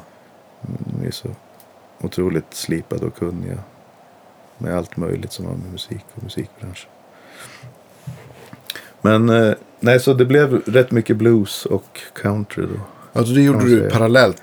Trickbag Ja, det och blev lite övergång Hasse. där. Ja. Trickbag var ju inget heltidsband alltså. Så att det, det blev lite så här snickrande. Och, och inte Hasse heller egentligen. Han, han bodde ju uppe i Värmland och i Degerfors. Och Just det. det blev att man gjorde lite så här julshower och sommar. Små sommarturnéer. Men det, det gick att pyssla. Pussla hyfsat i alla fall. Mm. Men sen så. Och i samband med det här också så hade jag jobbat som mentalskötare ett tag också. Så jag fick ju fast jobb som mentalskötare. Ute i Hässelby. Vilket var en fantastisk lärorik tid också. Det har gjort mig till en bättre musiker också, absolut. Mm. För jag har verkligen fått djupdyka i känslor och människors ja, liv och öden. Ja, visst. Jag- jag- Det var, det var bland det mest givande jag gjort i mitt liv. Men eh, så det var i samband med det som jag slutade jobba som mentalskötare på heltid. Och för att det blev för mycket. Jag gjorde sådana här, som P.O. Nilsson sa. När jag ringde till honom. Du är lite tajt där. Ja, så är det Tokbokning AB. För att det blev mycket. Jag kollade nattbussen därifrån Jönköping. Då kan jag ta mig tillbaks till jobbet. Och komma till jobbet med tunnelbanan kvart över sex. Och sova en halvtimme på soffan i fikarummet. Och sen jobba. Och jag fick byta pass och hålla på. Till slut så blev det för mycket. Ja. Så då beslutade jag för mig att jobba på heltid som musiker. Igen. Mm. Och då, då hörde Joakim Anell av sig. För en skivinspelning. För han var tillsammans med en tjej som heter Annie Marie Lewis. Som är Jerry Lee Lewis systerdotter. Just det. Rock'n'roll-pianisten. Och han skulle producera fem låtar med henne. Och då hade jag innan, några år innan, spelat på Johan Bloms första soloskiva. Pianisten i Ja. Refreshments. Mm. På några countrylåtar. Och då mindes han det och tyckte att vi kanske kunde göra någonting på hans låtar med Annie Marie då. Ja. Och då sa jag bara i förbifarten, ja, och, ja men det här kommer lägligt för att jag, jag ska jobba som heltidsmusiker igen. Och då sa Joakim, jaha, det var intressant. Vi, eh, vi är på jakt efter gitarrist. I Refreshments. Ja. För vår gitarrist ska hoppa av, Robin Olsson då, han har varit Mm. med i tio år. Jaha, och så sa Joakim, ja jag kan ju inte lova någonting. Vi är ju, vi är ju fem i bandet, och, eller fyra nu då, som ska ta beslutet. Men det, det kommer bli en audition. Så det var tre gitarrister det stod emellan. Och så sa Joakim att vi, vi prövar tills vi bestämmer oss. Mm.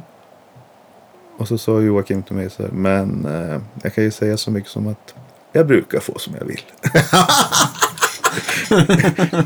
och jag tänkte, jaha vad betyder det här? Jag fattar ingenting. Så, men, men då blev det audition. Ja. Så vi, vi gjorde alltså, det var jag och Bonnelöv. lå- det lät som ett, så här, ett val i Ryssland. Så här. Man har valet fast man vet Ja. ändå att en viss person vinner. Nej, men då var det ju Ulf Holmberg och, och jag och Bonnie Lövman. Det Ja. stod emellan då kan man säga. Det är ju jättebra. Ja, jag Folk. visste ju ingenting. Jag kände inte till dem då. Men nu, nu förstår jag, har jag förstått att de är jättebra gitarrister. Mm. Och eh, så det blev en månad var. Så vi gjorde spelningarna med Refreshment som vanligt. Så att eh, en månad Det var seriös audition. Ja. och mitt i det här då, då min första eller andra månad, då bryter jag foten. Och ligger hemma och mår kyvens. Och det var inte cykelolyckan? eller? Jo, det var cykelolyckan. Ja. Och eh, då så ringer jag Joakim och säger så här, du jag vet inte. Jag har ju brutit foten här och gips och... Så jag vet, jag kanske, det kanske inte funkar riktigt att... Och fortsätta så här, eller vad, vad tycker du? Frågade Joakim. Ja. Då bara sa han, Jimmy Wan. Han var aldrig så bra som när han hade gipsat ben. så det, det bara att köra. Han spelar grymt. då. Ja. Så tänkte, Han var alldeles för bra för mig. Ja. Jag, jag kommer inte ihåg exakt hur han uttryckte sig, men det var någonting i stil med det. Och Ja. då tänkte jag så här, ja ja men okej då, då får jag väl. Så jag gjorde spelningarna liksom på någon slags barstol som gick sönder ibland. Och, så jag, plötsligt stod jag på ett ben på scenen. Och, Ja. och, och alla i bandet var helt neutrala. Så att efter gigget, när man skulle åka hem, då var det så ja hej då, vi ses då, hej då. Ingen sån här feedback eller något. Ingen sa något? Nej, utan de skulle bara bestämma sig Ja. och vi skulle spela som vi gjorde. Och då efter tio månader, och då hade jag börjat tvivla liksom, och tycka att vad fan är det här? Det, Ja, det det här är mentalt superjobbigt. Men då fick jag göra om det till vad det egentligen var i grunden. Det var ju frilansgig. Jag fick ju, var tredje månad fick jag ju skitbra gig med ett jättebra band. Ja. Perfekt. Jag har kul. Jag, jag ser det som en jättebra grej att göra. Ja. Så länge det håller. Mm. Så jag släpper det där med audition. Jag tänker som, det här blir roliga gig. Ja. Och då, då slappnar jag av lite mer. Och sen så var det, började jul, juletiden närma sig och då bandet ska göra julturné. Och då frågar de så här, ja, vill du göra julturnén? Vad konstigt, så varför ska jag göra den? Den är ju över en månad. Ja. Ja, säger jag, det. Och då hade jag redan varit på väg att ge upp. Jag sa till folk att nej, men det blir inte jag det. Och så blev det, Jag kommer ihåg att det blev en massa ryktespridningar också. Ja. Att nej, men det är han som kommer få det. Nej, han kommer få det. Och, ja, så att jag hade väl nästan givit upp det. Men då, någon, under någon spelning på julturnén, då kommer Micke Finell med en champagneflaska och säger Välkommen till Refreshments. Från djupet av mitt hjärta. Välkommen. Ja, vad grymt. Och då öppnade vi en eh, champagneflaska. Men det roliga var att, att jag blev så här. Man reagerar ju så konstigt. Jag reagerade konstigt när jag bröt foten. Och då blev det så här. Men ska de inte fråga om jag vill vara med? men jag kanske har ändrat mig. Ja. Det här har varit jättejobbig tid. men, men det kom ingen sån fråga. Och, sen, och då var, ju, då var det ju verkligen, det var ju jätteroligt och ja, det har varit lika roligt sedan dag ett egentligen. Hur länge sedan var det här? Det är nu tio år sedan det här året. Ja. Och att få, och det som var rolig, roligast, frånsett att det är ett jättebra band som är hårt svängande, det är ju att det är så mycket originallåtar. Ja. Och att vi spelar in skivor och att man får vara med Ja. när låtarna kommer till liv. Och du är med och skriver låtar också? Nej, jag Eller? skriver ingenting. Joakim skriver allting. Ja. Han skriver ju, han har ju det mesta klart för sig naturligtvis. Mm, Han gör ju fantastiska demos tycker jag. Med, han är ju med sina gitarrgrejer. Och, så ibland så tycker jag att nej, men det här, det kan vi släppa det här istället. Ja. Men, eh, nej, men det har varit jättekul att få vara med och påverka. Jag har ju fått liksom mer och mer fria händer kan man säga. Inom, vad ska man säga, jag, jag kan ju inte ta bort Waka Waka naturligtvis. Det är ju Nej. en del av soundet. Men Joakim som låtskrivare har släppt in mig i alla fall mer och mer i studion. Och Ja. att jag fått komma med förslag och så. Och, och så har vi haft lite så här, nej, jo, nej nu testar vi. Nej men det kommer inte funka. Jo, vi prövar. Och ibland så har det blivit så, ah, du hade rätt. Det Ja. funkar. Så, så det har varit väldigt givande samarbete tycker jag. Att få spela in. Och, och, fram, och, och speciellt när uh, Mickey Finell slutade. Efter 25 år i bandet. Ja. Då, så, då skulle vi spela in en skiva. Som en Wow Factor-skivan. Mm. Och då när vi var på väg upp dit så tänkte jag ja men de ringer väl in någon saxofonist eller två. För det ska ju vara riff med sax och Mm. så när vi var Som på det väg. alltid har varit. Ja som det alltid har varit. Så Mm. jag, t- jag tänkte inte mer på det utan jag tänkte nu det är en studieinspelning och ja jag lägger väl mina vanliga grejer. Så. Men så bara stod det klart för mig när vi skulle börja spela in att det kommer ingen.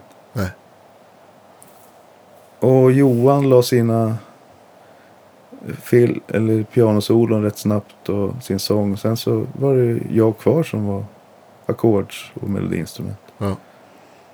Och då gick det upp för mig att jag måste fylla det här Mm. på något sätt. Så jag gick in i det liksom med hull och hår och bara brainstormade. Och... Så det, det var det var en lite så här skräckblandad förtjusning upplevelse. Men det blev, blev väldigt givande och ja, den skivan är jag nog mest stolt över med Refreshments Ja. eftersom jag fick lägga in så mycket av mig själv. Ja.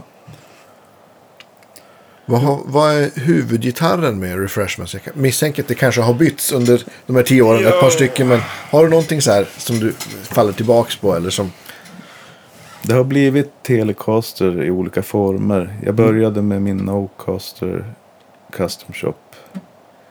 Eh, som jag använde första året. Men sen så eftersom jag tycker om tjocka halsar.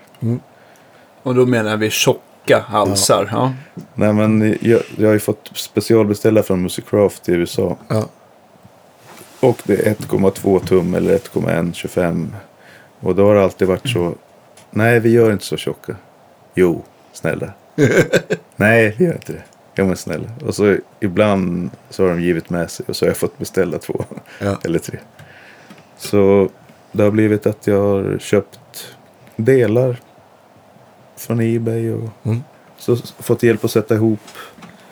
Dels av eh, Hasse Larsson på Adlib musik och sen av Danne och eh, ja, främst på Deluxe musiktiden. ja, precis. Med hjälpte du och Gunnar, Gunnar Gain. Ja, precis. Gunnar Lidström. Men vi var ju, det var ju väldigt mycket brainstorming. Allting från mickar och effekter och sound och setup och sånt där. Det Mm. är klart att vi alla hade kanske lite skild smak. Men vi kunde Ja. väl enas någonstans. På något sätt. Ja, nej, men så att man kan säga att eh, min huvudtele är en, eh, en väldigt lätt solid kropp. Med MJ-telekropp och sen Musicraft hals. Ja. Och så, vad heter han? JM Rolf. Just det. Mm. Deras- Legenden. Men just de, den stallmicken låter ju helt fantastiskt. För det är Mm. väl den du syftar på. Ja. Jag har för mig att halsmicken är lite mer instängd. Men, Ja, det är lite modell över. ja, precis. Men den har jag bytt ut nu till någon Don Mayer eh, tre ja, eller två output. Ja, man kan switcha så den blir lite hot där. Ja, precis. Det Just finns det, ju vissa precis. så här. Jag vet att Klein och framförallt Don Mer har gjort det väldigt mycket. Mm. Att de kör som olika... Alltså han, han lindar spolen kanske, låt säga, 7000 varv. Sen gör han en tapp där. Och sen så lindar han, fortsätter han med den Precis. tråden. Och Precis. lindar 2000 varv till. Och så Mm. får du en tapp till. Så du kan välja mellan de där två olika Ja, outputen. det är ju svincoolt. Det har varit väldigt bra just med äggläget, mellanläget. Så Jag det, tror jag har någon sån det är här... sällan det är bra i halsläge och i äggläge, eller Ja. mellanläget. Mm. Så då är det den här extra tappen kan man kompensera och Ja. göra det mer. Jag tror jag har någon sån tri-state från Klein. Ja, ifall ja. någon har någon tele över. Så. Jag, har, Ja. jag har precis en sån in i Squire. Det är ju skitroligt. Mm. Det låter Ja, har man en. Esquire, så det vill säga en enmickad Ja, Telecaster, så är det en väldigt fiffig grej. Så man kan säga att eh, det är väl den som kanske har varit huvudtelen. Men nu har jag börjat använda Nocasten lite mer igen. För att Mm.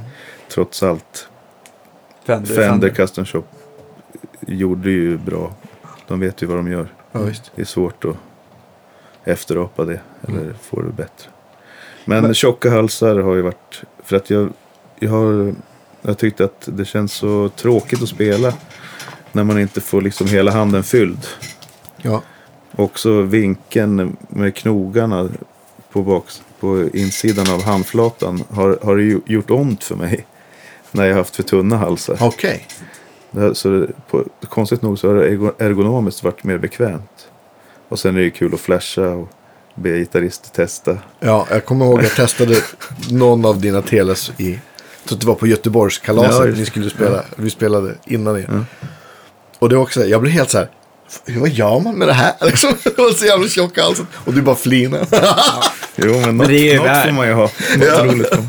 Ja, men just att du har, när, när folk har kommit upp och gästat och lånat dina gitarrer så har det ju varit, då har du, har det ju varit ett stort smil från din sida. Jag behöver ju inte eh, ändra inställningen på förstärkaren till ett dåligt sound. Utan det är bara Nej. att lämna över.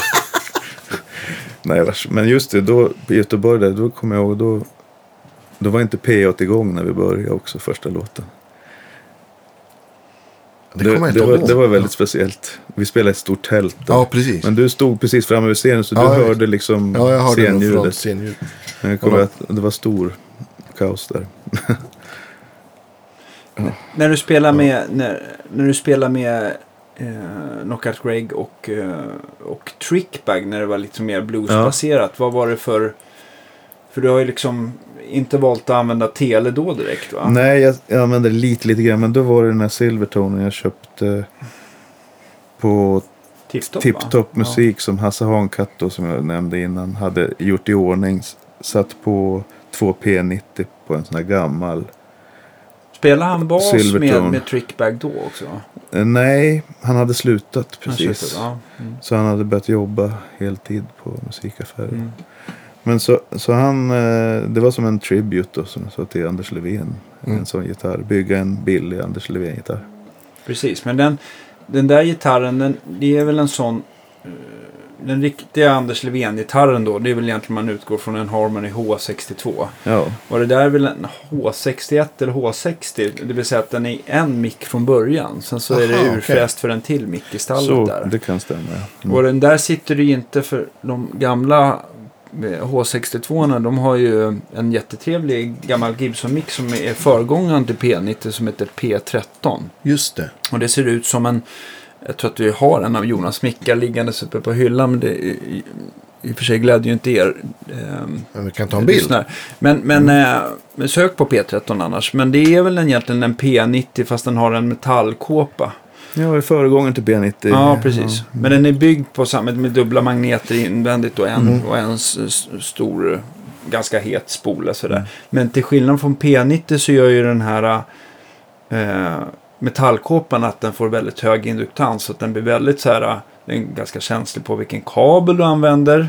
Du kan bromsa väldigt mycket Ah. diskant då, då. Och sen så är den ju lite, den blir liksom lite skitig. Jag vet inte vad det är just där i konstruktionen. Men den låter ju liksom inte, en vanlig P90 låter ju lite Klarare. öppnare och klarare och lite tjusigare sådär. Den här blir väldigt så här, som vi, som vi gärna uttryckte oss då i alla fall, pruttigare helt Ja, nej men det som är roligt, jag har ju gjort min eh, Melodifestivalgitarr som jag hade med Refreshments. Ja. När vi körde det, Halleluja-låten. Mm. Det var ju en Thinline TL hopplock. Och då var det Hasse Larsson på Adlib som hjälpte mig att fräsa in två P13 i den. Just det. Så att, eh, och det, det har ju blivit min eh, resegitarr, eller Ja. nej, turnégitarr som istället för att ta med en halvakustisk Just så, det. så har den varit den gitarren. Så får du lite det soundet. Ja. ja. Hur och, nära och, och rätt så nära faktiskt, får Okej, jag säga. okej. Mm. Rätt så nära. vad det jag undrar. Eh, i, I en larmig situation då, då är karaktären där och gör sitt. Liksom. Det, då saknar man inte en riktig harmony faktiskt. Men sen det är klart, det är ju alltid en annan spelkänsla och en stor gitarrkropp. Var det, Ja, den, var det den som fick eh, eh, smeknamnet The Hillbilly Beast? Ja, det var Hasse Larsson som Ja. döpte den till. Ja. Så att det har blivit mycket så att jag har haft teleformatet men gjort om, satt in andra mickar för att få andra sound och så där. Och just också med tjocka halsar för att turnera temperaturskiftningar in Mm. från en turné ett turnéfordon in i varm konsertlokal. Och har du en tjock hals, det, det blir stadigare. Mm. Den, den rör sig inte nämnvärt. Speciellt om man har lackat den. Jag, jag gillar helst råa halsar men ska man turnera tyvärr. Det blir, Det rör sig för det mycket. rör sig för, lite för mycket. Om inte den är infettad av ens eget fett i Ja. 20 år. Och man verkligen spelar på den varenda dag. Då, Ja. då går det ju. Mm. Men annars så. Det Tio år med, med black and white Ja. vax. Mm. Ja. Nej men och sen. Ja. Så, så det är tele. Jag är ju. I refreshments är det ju tele som Mm. funkar. Ja. Helt enkelt. Och stärkerimässigt. Ja då har jag ju kört på Olsson förstärkare senast. Hur länge blir det ja, sen vi har lärt känna Olsson. Kan det vara 6-7 år eller någonting Ja, sånt där? 6-7 år. Ja. Mm. Så det blev en, eh, först en klubb 15, två klubb 15 och sen eh, klubb 40. Och den blev en 410. Just det. Så jag köpte Weber Element Alnico till det. Mm. Som sedan kapades. Sen kapades det, så nu är det en Tweed 210. Och det visade sig vara mycket bättre än en 410 med just klubb 40 Jaha, okej. förstärkeriet. Ja, just det. det blev, just basen la sig så himla snyggt i den. Ja, Ja. det, Men du har kvar de Weber Alnico-högtalarna? Ja, det har jag. De, är- de är jättebra. Ja, Weber tycker jag mycket om om man, om man vill ha, hitta något speciellt i högtalarväg som är lite mer vintageaktigt. Så, Ja. så klarar de Jensen, de gamla Jensen. Har du, Sounden. har du AB-testat mot gamla element? Alltså Webber mot Jensen till exempel. Ja, det har jag. Det, det kommer rätt så nära men det, är svårt, det blir inte exakt samma. Det blir det. Jag de gamla elementen brukar ju vara så himla inspelade och nästan lite... Ja. Att de har blivit väldigt mjuka sådär. Det är klart. Det De, krävs väl gam, många. de gamla Jensen är, som jag har fått tag i, de är väldigt brighta. Jaså? Mm. Man tror, det. inte det, man tror inte det, men de är, Just jätte, de är bra- jättebrighta och Det är- tydliga. Det kommer jag ihåg för John gjorde ju en, eller satte ihop någon Bandmaster-klon av något slag till dig. Ja, Fast han har han byggt byggde den en på sitt ja. sätt. Och den var väl verkligen bright, vill jag minnas. Så det är ju en, det är en vad ska man säga, en 28 watts b- 310 tweed. Det. Ja. Ja, där, där, där sökte jag med ljus och lykta på Ebay och budade och fick hem. Det var ju hit and miss liksom. I nyskick från 50-talet stod det och så får man hem det och så är det någon som har skurit med en fällkniv. Ja. men, men till sist så Ja. hittade jag tre som funkade hyfsat i alla fall. Ja. Från 50-talet. Så. Men det var ett roligt projekt. Och bygga en bandmaster med John. Eller det var han som byggde den. Kör du dem samtidigt eller? Nej, den har, Ja. jag använt, den har jag inte använt nu på ett och ett halvt år. Men, Okej. Utan det har varit Club 40 med extra JBL D130F låda. Okej. Med 15 tums Mm. JBL som Ja. är väldigt trevligt. Är det- Men det ska vara de gråa då. Eh, F. Inte de eh, röda Ja, okej. etiketter. För de, de är inte lika bra tycker jag. Är det, har de eh, aluminium eller? Ja, det är aluminium. Dust cap, Ja, ja. ja. Det låter förvånansvärt bra när det är lite överstyrt också faktiskt. Ja. Eller, eller så har jag kört, men så har jag också kört med en eh, Twin Amp. Den Fender här Custom Shop. Fender Custom Shops. Men den hjälpte John att byta ut massa elektrolyter och all, allt vad det heter till sån där. Är det en Bot- tweed? bot- Twin? ja. Ja. Märkte du någon skillnad när du bytte elektrolyterna där? Eller Ja, är det bara en feel känsla Jupiter Caps, jag tror jag köpte Jupiter Caps. Det, jag tror det kostade så här två och ett halvt tusen och sånt där. Alla de där. Så, men John sa du kommer inte höra någon skillnad men okej, vi Ja. byter ut dem. Men eh, när, när den spelas starkt på 10-11 om man använder volymkontrollen som Ja. och styra överstyrning från rent till järnbrinn så Ja. ja, jag, jag tycker att det hörs skillnad. Ja. Men jag har inte AB-testat så, men det har blivit en fantastisk eh, Twin Tweed-förstärkare faktiskt. Så den har jag använt. Den använder jag eh, på julturnén nu också. Ja. Refreshments. Sitter det de original, för det är väl någon Weber slash eh, Eminence-högtalare som sitter original. Ja, det var Webber som designade dem och Eminence som byggde. byggde dem. Ja, just det. Han är ju död nu, vad han nu hette. Ted Webber kanske. Ja, ja. Men, eh, och de högtalarna är jättebra. För Mm. de kommer ju väldigt nära det där Jensen, Alnico. Jag tenderar att ha Alnico-högtalare faktiskt. Mm. Keramiska är bra men, och effektiva men jag tycker de är lite för sterila och exakta. Ja. Jag gillar lite det här kaoset som uppstår Ja. med Alnico när det Ja, de är lite på. med bångstyrare, men sen Precis. har de ju oftast ett skimmer som är liksom lite svårefterhärmligt eller går inte riktigt att ratta fram heller. Mm. Sådär. Och en annan...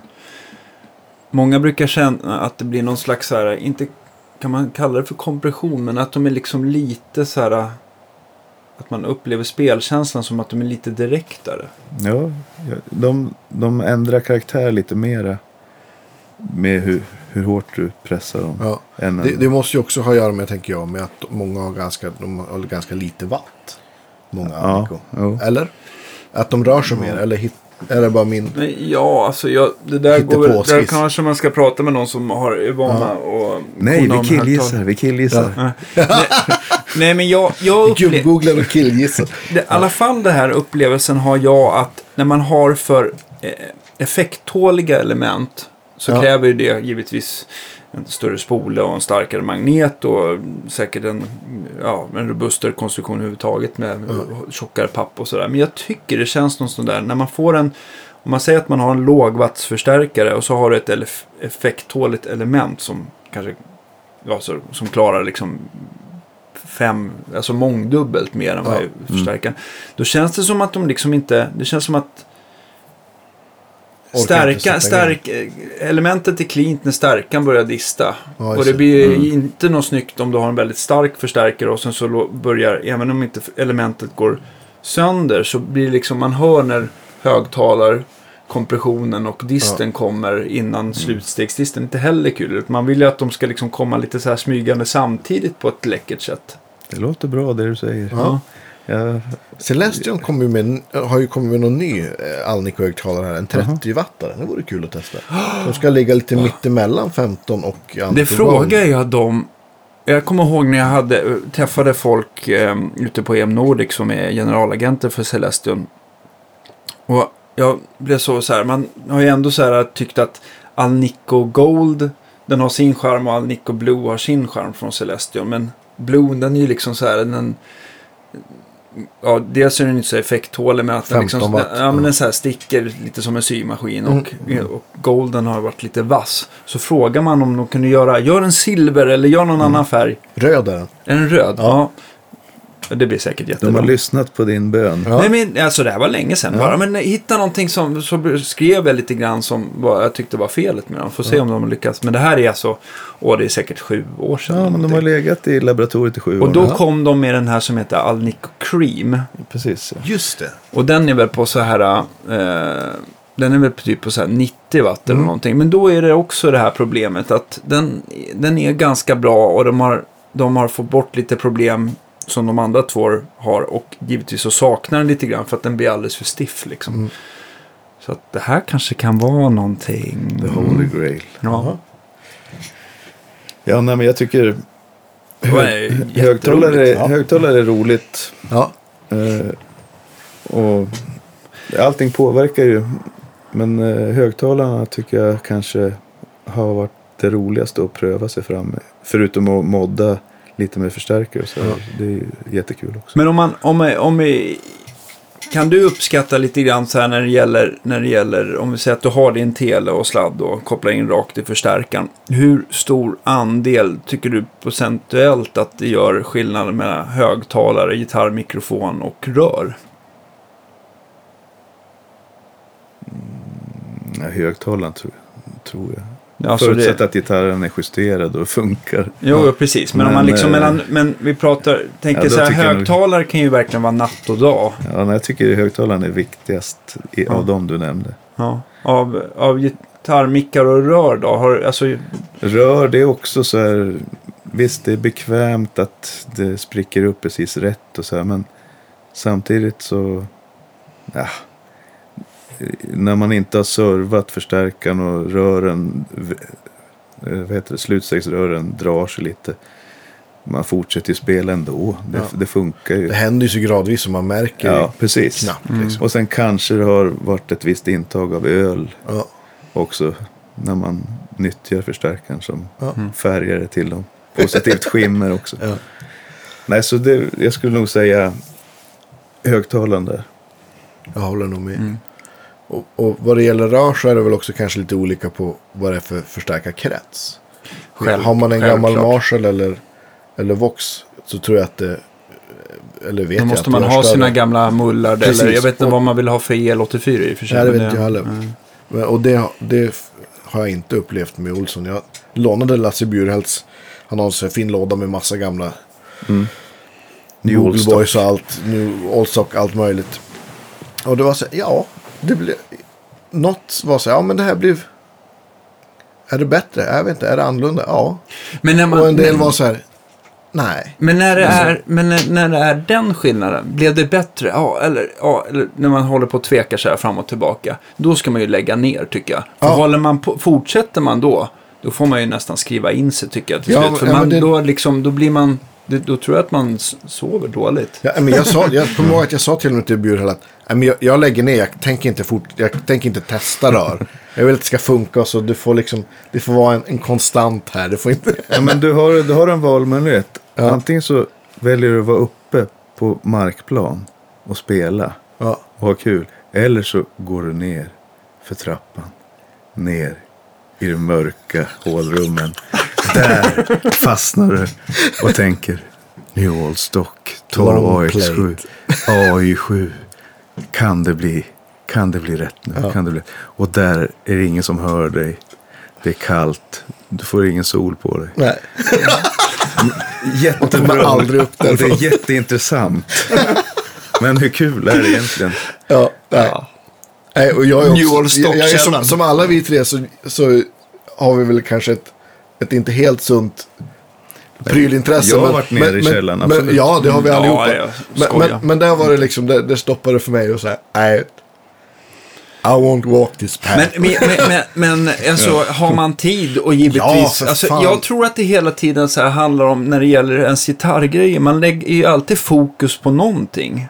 Är det, har, man, har man liksom så här, ah, men nu är jag nöjd med den här förstärkaren. Ja. Ja. Då flyttas i fokus till någon annan del av sin gitarrarsenal. Mm. Alltså liksom så här, man kanske glider in på strängtjocklekar eller strängtyp eller, eller vad det, det ska vara för overdrive Mm. eller någonting och sånt där. Och det blir ju jäkligt, eh, det blir jäkligt, eh, vad heter det, eh, Och till sist så påverkar, så har man ändrat kedjan för att man har ändrat någonting där. Och sen så var det som var bra där i den delen av kedjan är inte bra inte längre. Nej. För att, men jag tycker man får se det på två, jag tänker så här i alla fall, två olika grejer spelar roll.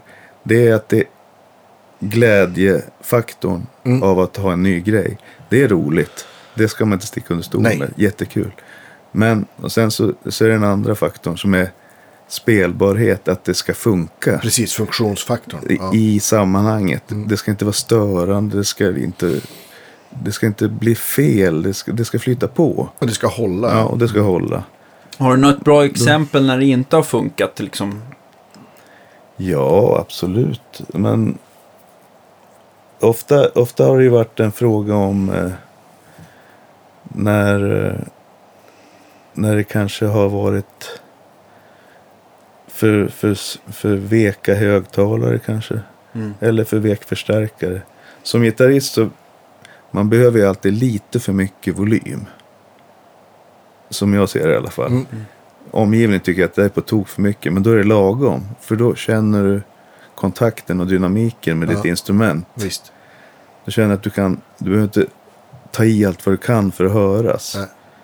Och då blir det perfekt. Så att jag med wattantal så har det någonstans hamnat ändå någonstans 40-45 watt. Mm. Då är det bra för mig. Mm. Och det vet jag att folk inte håller med mig om som är bredvid mig. Nej. Men eh, det är liksom min ideal. Och sen finns det situationer absolut man kan ha mindre förstärkare som, som passar bättre. Mm. Eller när man spelar in så är det ju helt onödigt att ha en 40 watts naturligtvis. Men Det är nästan svårt att få bra sound, i alla fall med distansmickningar och, och alltså, Ja, just alltså har, man, har man en jättestark förstärkare. Brukar ja, det är min erfarenhet och det tror jag många skriver under på att ju starkare, ju mindre låter. Just, ju Ja, mindre visst. blir soundet. Ja. Det största soundet det får du med en bra mick på låg volym som går in i en preamp eller någonting som får svettas ordentligt. Ja, men visst. Då, då kan det låta starkt. Då låter det starkare. Jag vet jag spelade in med en Vibro King. Den som jag köpte av, av eh, dig eller om det var Men så moddad lite av som Björn. Björn hade moddat. Jag spelade in med den i studion. Jag tyckte yes, nu, är det liksom, nu blir det Albert Collins. Så här, skitbra med reverb. Och, men sen när man hör på inspelningen så, så låter den så... Det låter så litet. Mm. Och så spelade jag in någon annan låt med, med en Two Rock Victoria. Den här byggsatsen som de hade. Ja, just det. Som är jätteenkel och på, jag vet inte, 9 watt, 11 Just watt. det, alltså, just det. Victoria Amps gjorde Ja. någon som heter Two Stroke. Two Stroke kanske Ja. heter. Ja, just det. Two Rock är ett annat märke naturligtvis. Mm. Men, och, så då, då verkligen så kom jag på. Och det borde jag ha kommit ihåg ifrån blues-tiden. För det, är alla inspelningar som gjordes i Real Music Studio. Per Med Renqvist. Per Renqvist. Där, där Knockout Greg och Sven spelade in. Och det, det var ju jättemycket sådana här 5 watt, 10 watt förstärkare. Mm. Så det har jag liksom. Det ska jag försöka ta med nu när vi ska spela in nästa skiva med Refreshment. Som Ja. vi ska göra nu i vår. Ja, kul. Att eh, försöka testa på lite lägre volym igen. Och jobba med bandmikrofoner och Och, e- preamps. och- och egentligen också så här bandmikrofoner som alltid har den här åtta karaktär, karaktären. Eller karaktäristiken kanske man säger. Den blir ju också det här, får den här, och de brukar vara oftast väldigt tjocka i basen. Ja, visst. Alltså i alla fall 9 av 10 Mm. bandmickar. Och den här proximity-effekten blir, det vill säga att den där micken den låter ganska flackt och rakt i frekvensgången under kanske vid en meter eller en och en halv. Mm. Och den blir alldeles för bumlig om den kommer för nära högtalaren och, och, och sådär Mm. som en dynamisk eh, njure. Mm. Då, och har du en förstärkare som är eh, vad heter det, högljudd eller stark då, då men kanske måste ha flera element. Mm. 212, 310. Då blir det ju som att den, jag har alltid fått problem att de där olika elementen, det blir någon sån här Fas. fasproblem. Mm. Ja, det blir visst. som stora, det blir nästan som att det låter nasalt eller Mm. förkylt eller att det är något frekvenser som fattas när det väl kommer ner på tape eller på datorn eller vad man nu spelar in på. Och, det, och man vill ju gärna till den här i alla fall, i alla fall till den här retromusiken vill man ju ha lite, tycker jag, lite distansmickning på grund av att man får lite mer rum och att det lever lite grann och det blir Ja, lite mer läckage och sådär. Det får inte vara för polerat och tillrättalagt och snyggt Nej, jag liksom. Det, då tar det bort lite nerv tycker jag. Så att, eh, ja. Har du mellan, mellan Telecaster och eh, Olsson eller eh, Tweed eh, Ja, Fender, vad har du då? det har skiftat väldigt mycket men eh, För tillfället då? för tillfället så har, så har jag fortsatt använda, eller från början så, så egentligen min favorit det är rätt in i förstärkaren fast med kanske trem, något tremolo och någon reverbtank. ja. Det är liksom för mig det. Jag har aldrig känt närheten med förstärkaren när det är flera pedaler. Nej. Oavsett hur mycket du informerar mig om att allt har kompenserats upp till exakt samma värden så är det inte samma. Jag har inte känt det än. Nej. Jag kanske, det kanske sitter i mitt huvud men. Och det kanske ni säger emot också. Det vet jag. Men, Nej, men Nej, känner du så så? men eh, det, det är speciellt med tele, snärten och det här. ja. Nej men Det- jag, det finns ju en kvalitet att, att, att skruva upp på den till det här Mm. när man tycker att stärkan får sin rätta Mm. arbetspunkt som oftast är förstärkt. Om man får tillräckligt mycket dist eller gain. Ja. Mm. Men jag tänker, alltså som Andreas gör, när man liksom så ska liksom hoppa från, från he, he, helt olika ljud och Ja, kanske behöver den här absolut. programmeringen, då är det en Det- annan sak. Det, och det går att optimera, absolut. Det är inte det jag säger. Jag säger Nej. inte att det låter dåligt. Det är spelkänslan. Som, Nej, men jag, ja, men jag, jag som, hör det. som är, men nu har det i alla fall varit. Jag har använt en Black Booster BF. Ja. Det är en Baby Pink tror jag. Ja, Faktiskt, just det. Ja. Mm. Jag har också en svart sån. Ja, Den låter bättre än Pink, eller hur? Precis. Ja. Ja, det, är, det, är Till nog, som det, är- inte det, är har den sista, det, det är den sista pedalen som åker av pedalbordet tror jag. Ja. Ja, och sen så har jag... Och den har du som volymhöjare bara då? Eller solo? Ja, som solohöjare. Och sen så har jag haft eh, köpt Surfy Industries tremolo som är det bästa tremolot. Tycker jag. ja, det är fantastiskt bra. Eh, Det har funkat både som eh, det här eh, brownface tremolot och vanliga Mm. Optocell-varianten. Det är grymt. Alltså, jag har aldrig sålt så bra av en pedal tror jag här i butiken. Det är Jag älskar att man, källa. eh, att man kan skruva upp intensityn så, så är det precis som en gammal förstärkare. Att det låter fast man, Man inte hör spelar. lågbaspuffen där Det är fortfarande. nästan som man känner sig, åh jag har en gammal förstärkare Ja. bakom. Och sen så har jag kört på Topanga när jag inte haft, uh, när jag inte har um, reverbtank då. Topanga Men du har inte reverb i, i stärken? Nej. Nej, inte tweedarna har inte det. Nej! Ja, just det. Men på, på 40 har du väl reverb? Nej, det är Nej, borttaget det är för borttaget. att eh, Okej, då jag, förstår jag. eller John har moddat eh, min till ett annat hörn Jag förstår. av förstärkare. Ja, Du har en Hot Rod 40. Ja. Ja. Ja, men det, du har väl en extra gainsteg för att kunna dista på lite va? Ja, och det är väldigt roligt. Det tycker jag han borde ha. Jag vet inte om han kommer ha det som tillval i framtiden. Men det är ett extra gainsteg med volym. Så jag styr hur mycket volym som går in. Och det roliga är att, jag har kommit på nu, min ärthjärna, efter flera år. Med den här, att jag kan skruva upp på mastern så mycket jag vill ha slutstegsdist Ja. i princip. Det går säkert att invända att det är fel där, men det funkar.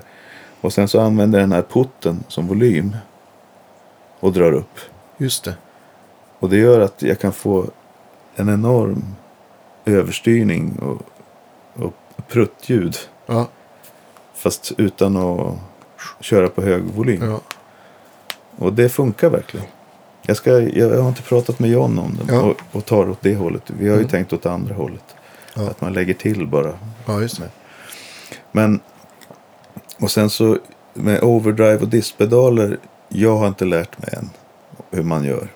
Jag blir alltid, där går jag bort med jämt. Det är någonting jag och dist och overdrive-pedaler. Jag har köpt många och det här nu jäklar. När jag spelar in absolut, men i live så det, jag får inte till det. Nej. Ska vara stark. Jag mottager, mottager alla tips. Ja. Men eh, så inga dirt-pedaler. ja, men kan man spela stärken så att den låter som man vill så behövs Ja. det inte. Nej, precis. Och det nu, ja. det, är ju, det blir ju lite så när man är med i ett fast band. Då, Ja. då blir det enklare att vara lite single-minded. Så. här. Precis. Men, eh, ja, och sen så ett Mad Professor eh, Deep Blue Delay. Mm. Och en, Är det sånt vi har mo- moddat eller Ja, är det den är standard? moddad. Ja. Ja. Och sen eh, ett Ibanez eller Boss AD90. Sån här Japan. Jag köpte i, när jag var i Tokyo Ja. med min styvpappa och min lillebror Anders som också är gitarrist och sångare. Då, då var vi där i musikkvarteret. Jag vet inte, Akibarra eller... ja, just det. I till norra. Ja, och då, då köpte jag ett sånt där delay där. Alldeles jättedyrt. Ja. Men eh, jag ville köpa någonting där. Ja. Och så sa jag att jag hade träffat Björn Juhl. Och då, då bara åh. Så bara kom det ut folk från olika rum så här. Ah, Björn Juhlsson. Åh. Så jag kände, så jag, jag, blev, jag kände att shit, Ja. nu, Ja. nu kommer de bjuda på teceremoni snart. Ja. Men det kom aldrig. Och sen, vad har jag haft mer? Ja, du. Jag kommer faktiskt inte ihåg. Ja. Men eh, Men jag Ja. tänker på eftersom du ändå har valt att ha två olika ekon på. mm. Eh, vad är du, när använder du vilket? ja, nu har jag använt det korta med, med Professor som blir lite då mer bandkänsla på. Ja. För, för att Maxon är väl mer analog. Ja, det är ju Dovar. absolut Och mycket hur- dovare. Precis. Det Så är då har jag dovare. använt det till lite längre när det ska komma fler repetitioner och skapa lite mer Ballad, ambiens. Ja, precis. Ja. Det är faktiskt på... Fan, hur kunde du veta det? det är på... Jag kör den Ni är på... sådana superruttade människor. Och sen har jag någonting mer. Men, men min plan är i alla fall att ha Chase Bliss Ja, just det. eh, setup. Där jag ska med, med midi styra några pedaler. Så Mm. att jag kan skräddarsy lite mer för låtarna. Mm. Så jag håller på att skissa på det. Jag har en Brothers. Jag ska skaffa en Dark World och så någon. Deras Rednov Mod Delay. Just det, det har lite längre tid. Ja. Ja. Ja, det är ju en cool kombo av analogt men Ja. digital styrning. ja. Det är liksom inte det exakt vintage kanske. Men eh, jag vill ha något som jag kan snabbt ändra på flera pedaler samtidigt. Och matcha lite olika sounds. Det finns ju, kan jag tipsa om, som jag har på, på mitt bord, Morningstar, en midi-burk som är, ja, så här stor, vad visar jag nu, kanske 15 gånger eller 20 gånger 15 eller 50. något sånt där. Ja. 50 sådär. Nej, men så här, så här, som är så här Ja. stor som, som också har, du kan, det är det som har en ganska Som stor, stor. MXR. Eller vad ska Ja, man säga? lite större, Ja, men lite. Ja. precis. Den är svinbra. Mm. Gött. Ja, och Ja, liten. jag kolla upp. Ja. Mm. Och Stor den MXR. har, Jag tänkte på Electro Harmonix har väl mycket Ja, den sizen kanske. ja, men lite sån där. Ja. Ja. Och den är också, den har en, en datoreditor där du kan liksom bestämma alla midi, alltså allt den ska skicka. Som är faktiskt gitarrvänlig. Det brukar Oj. ju inte vara det roligaste annars att programmera jag, midi. jag går ju vilse när det blir för många. Ja, men det är Bankar. alla utom Göran Elmqvist gör det tror jag. Nej, det finns väl säkert folk som har, men, men den är begriplig i alla fall. Så det är dagens tips. Ja, coolt.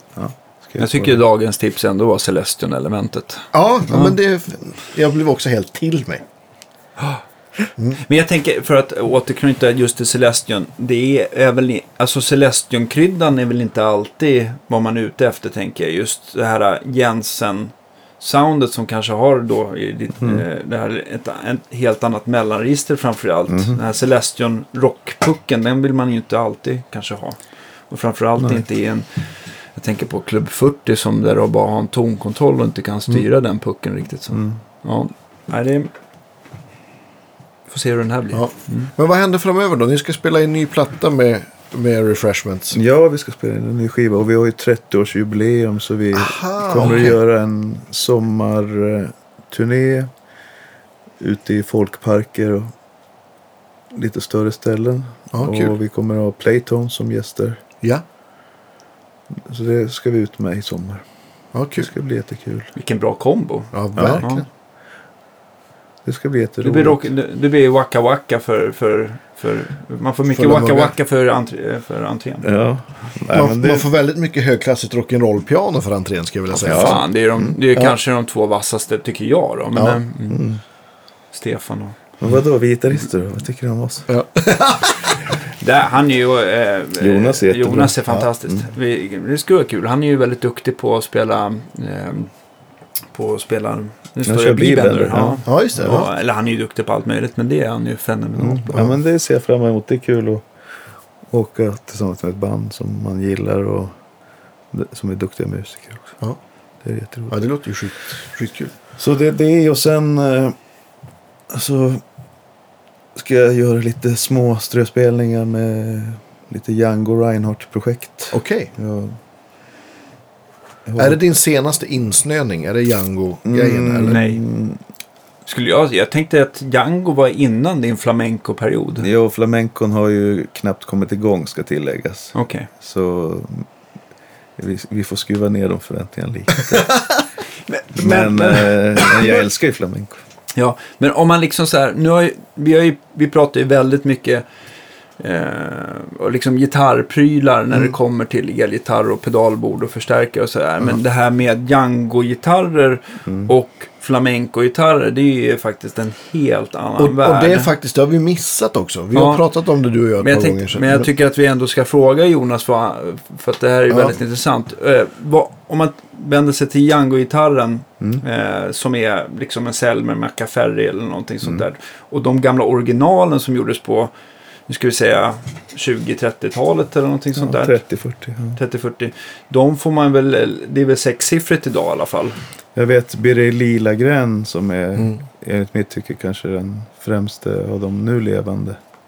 Och han skivdebuterade som 11-12-åring och Mm. spelade skjortan av nästan hela världen redan då. Mm. Och har ett enormt kreativ hjärna samtidigt. Eh, Jag vet att han har sagt i någon intervju att han har inte råd med, Nej. med en sån. Så att det är ju, det är ju mera som ett investeringsobjekt. Ja. Eller, jag vet Som att, eh, Stratovarius. ja, jag vet Ja, Stockel och. Rosenberg i Rosenberg Trio har två tror jag. Ja. Men jag, Ja, tror, okej. men jag vill minnas när jag jobbade på Vintage Guitar, så då, Rickard han, han samlade ju på några sådana här. Då. Ja, jag vet okej. inte om han har någonting kvar. Men, så jag har, fått, jag har fått provspela ett par stycken vad jag Ja. vet i alla fall.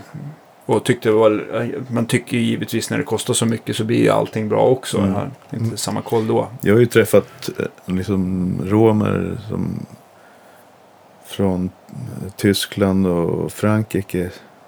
Som är, det är ju de som kan spela det på riktigt. Liksom. Ja. För det, det är deras tradition. ja, visst. Har du, Och Django är ju gud. Mm. Det är ju Mm. liksom ledstjärnan. Och alla lär sig hans solon. Och det, det är universitetet. Mm. Men, eh, och, och där har jag ju stött på folk som, de spelar ju på vad som helst. Men deras teknik gör ju att de kan projicera så mycket ljud ur instrumentet oavsett. Ja. För det ligger jättemycket i högerhanden, enormt mycket. För att det är en tung hand som går ner nästan hela tiden. Det är lite, På det sättet påminner det lite om Waka Waka-tekniken. Att det är mycket nedslag. Mm. Rest stroke, att man landar på nästa Just det. hela tiden. Och mycket kraft och får ut mycket vibrationer ur instrumentet. Och för att få ur den där volymen, för att det var ju liksom inte elförstärkt på den tiden när de Mm. kom. Så, så vad var det man gjorde för att få ut så mycket som möjligt förutom den plektrumtekniken? Det var det speciella plektrum också. De körde väl en del så här sköldpadds... Ja, man hade ju, och det får man ju inte använda i, idag eftersom det är utrotningshotat. För man använder ju jättesköldpaddans nagel. Just det. Många tror att det är skalet man använder, men det är ju nageln. Och nageln, naglarna på en jättesköldpadda är ju gigantiska Ja. och jättehårda.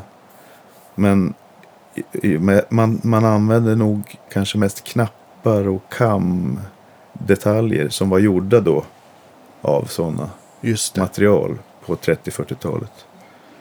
För man ville ha hårda saker. Och, Som är ganska tjocka plektrum också. Ja, Ja. de är rätt så tjocka-. Och lite, lite slipade i olika vinklar.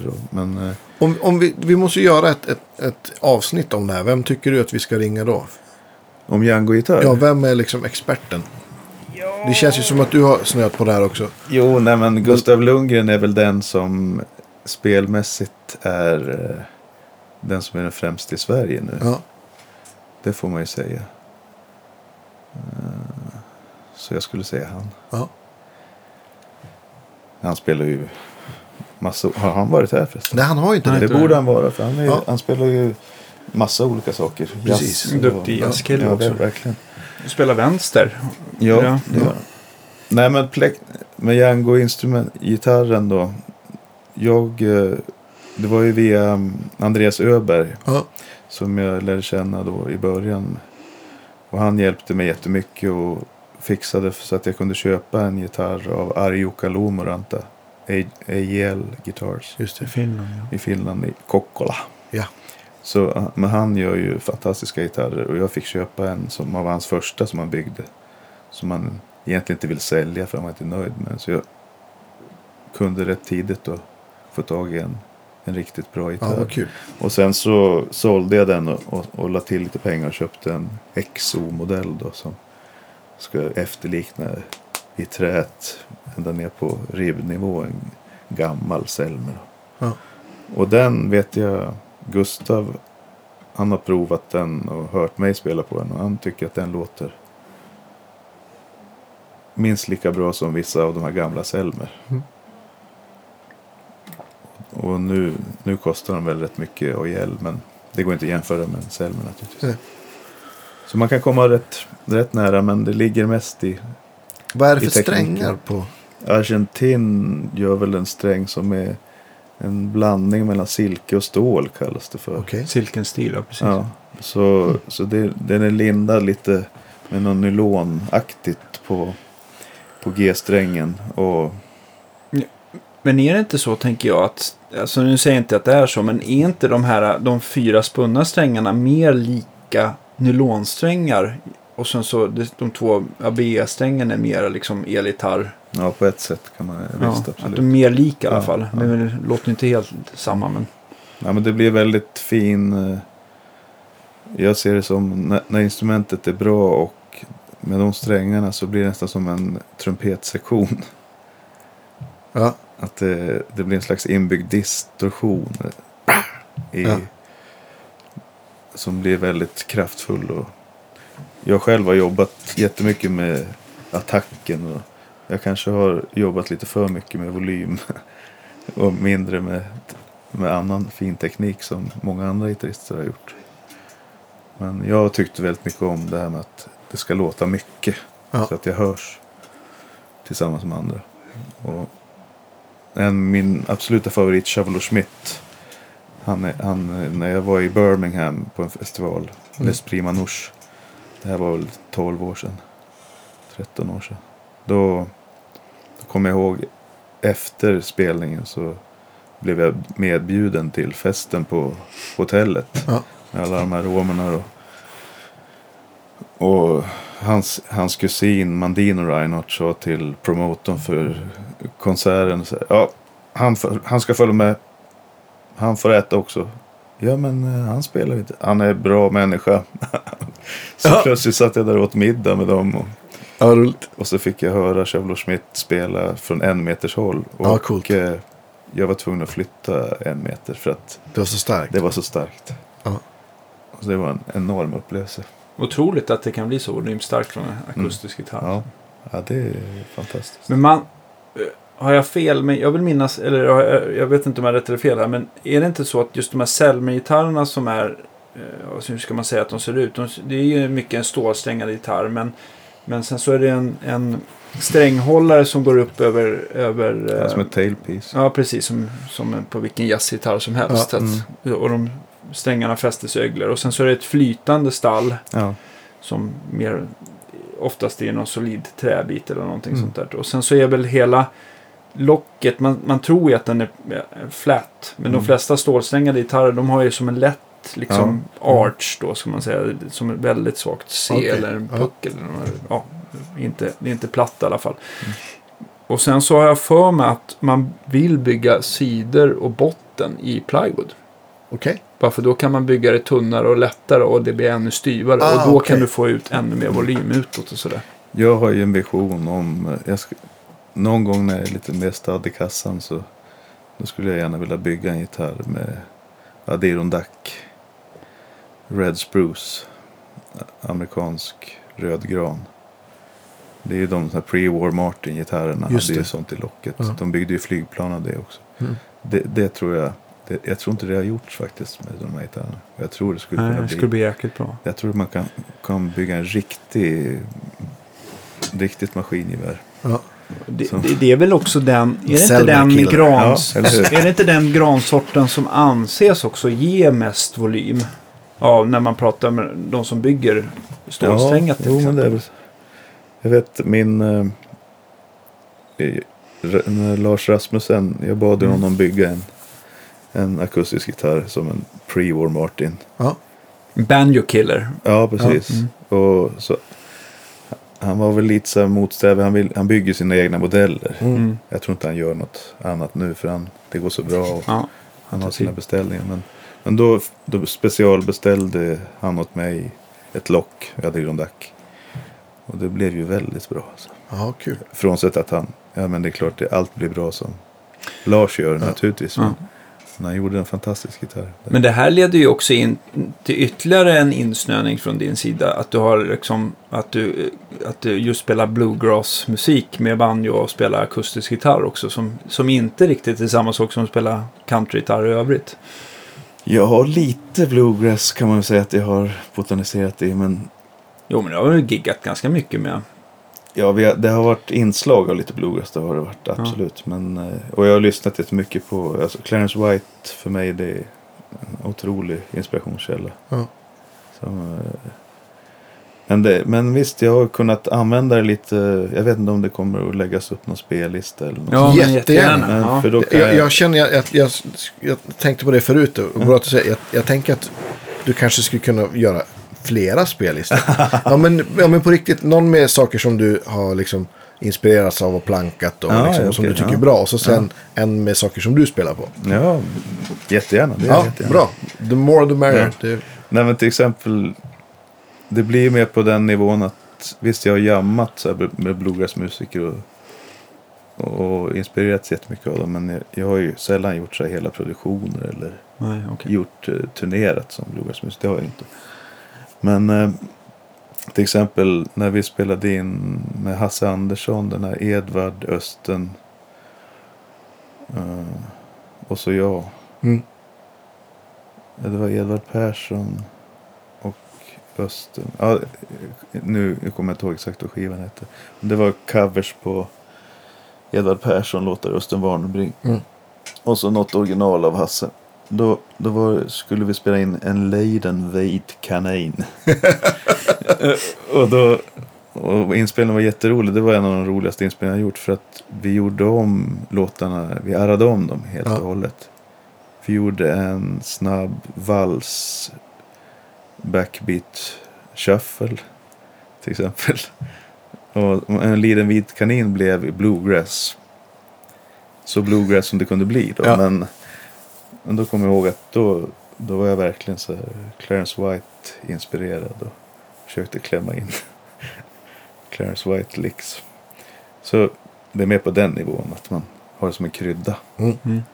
Man, för det finns ju fantastiska blue- bluegrassmusiker här i Sverige som, Ja, men det gör som verkligen... Vem ska man ha på bluegrass-sidan då? Om man ska ta hit någon härlig bluegrass-gitarrist. Men har ni haft Nicke Widén? Ja, det var Ja, absolut. Men Då, då var det väldigt... Nick, eh, Nicke skulle vi kunna ha, komma, han skulle kunna komma tillbaka och prata om Dobro faktiskt. Ja. Vi har haft stil har vi haft. Det Ja, var, okej. var ett Ja. jättebra avsnitt. Ja, Så ni som har missat det, det är, skitkul. Ja, Eh, gitarr, ja men Nicke, Nicke är ju ett jävla as. Förlåt mitt hemska språk här, men han spelar ju fantastiskt både gitarr, banjo, dobro och stil liksom.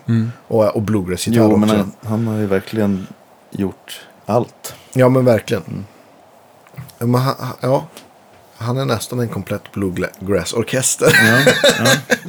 i sig själv. Verkligen, ja. Ja. men Nicke ska definitivt komma tillbaka. Annars har jag dålig koll på den. Jag, jag, ja, men vi börjar Jens med, vi börjar med spelar Nicke. banjo har jag spelat mycket med och, och, och, och Erik men, på mandolin. Men, men det är liksom bluegrassgitarrister har jag dålig koll på. Det, är liksom, det känns det är också lite sann som en, det är en egen, egen värld av människor. Jo, men lite det- grann som folkmusiker eller, eller så är det väl många genrer liksom. Så, egna små öar så här. Ja, men man kan ju, om man är intresserad av det så kan man ju verkligen åka på Gränna Bluegrass festival. Precis. Det är en jättebra Ja. festival som går på sommaren. Hur, hur är det med flamenco-biten då? Hur, eh, vad är det? Det är väl också ett helt annat sätt att uttrycka sig på gitarr. Ja, man kan säga att där har jag liksom gjort en liten nybörjarstart på flamenco. Men det har kommit av sig lite av olika anledningar. Men, men det, det vill jag verkligen ta upp igen. För att det är likhet som countrymusiken. Om det finns i någon stil förutom Django, den romska gitarrtraditionen med Django Reinhardt som ledstjärna alltså, och i countrymusiken, alla de fantastiska gitarrister, så finns det ju i flamencon kanske mer än någon annan stil en teknik och en spelstil som är exceptionell. Mm. Det är liksom, man har ju tagit tekniken och fått ut allt ur en gitarr. Ja. Alltså den, den är den mest fulländade tekniken av alla, kan jag tycka. Ja. Och den skiljer sig väl, även om det är liksom nylonsträngad klassisk gitarr, så skiljer sig väl flamenco spelsättet väldigt mycket mot eh, klassisk Och gitarr. i instrumentet också. Ja, Ja. Jo, visst, absolut. Hur ser man, hur, vad är liksom, vad är man efter, om man liksom håller en riktigt bra klassisk gitarr och en flamenco-gitarr sida vid sida, vad är det liksom, går det att säga några större skillnader på dem? Jag kanske kan tänka mig att det kommer lite mera bas ur en klassisk gitarr spontant. Att det blir lite mer full range Mm. Ja. en klassisk gitarr. Medan kanske flamencon är, Punchig.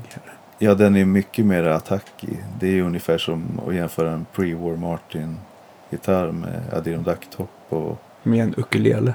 Eh, jag är ukulele i och för sig rätt mycket punch. Små punch. Men, Ja. nej, men att det är mycket, mycket kraft och perkussivitet. Det, luften flyttas väldigt snabbt ur instrumentet. Mm.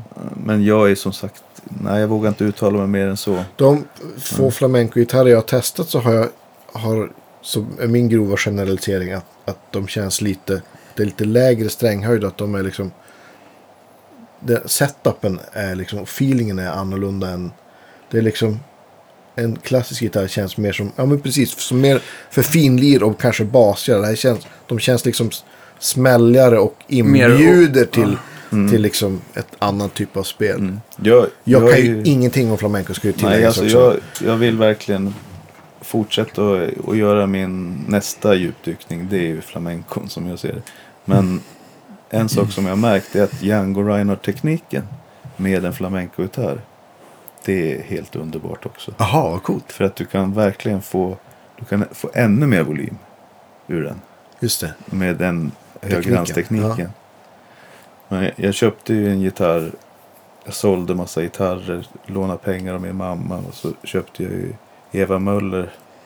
Hennes gamla flamenco-gitarr. Okej. Och den, den är ju alldeles för bra för mig. Absolut. Alltså, den ska ju egentligen vara hos någon som verkligen är flamenco-gitarrist. Men jag fick chans att köpa den och jag tog chansen. Ja. Så den, den kommer förmodligen att stanna hos mig. Ja. Och jag, jag kommer att fortsätta spela flamenco på den. Men jag kommer också att använda den som solist när jag spelar Django-musik också. Ja, just det. Eller när vi spelar in nu med Refreshments. Mm. Någon låt som är lite latino. Ja. Och spelar lite terser och Ja, lite fill, melodifill. Och så det, det är ett fantastiskt instrument. Men Vem har byggt den? Arcangel Fernandez. Det är...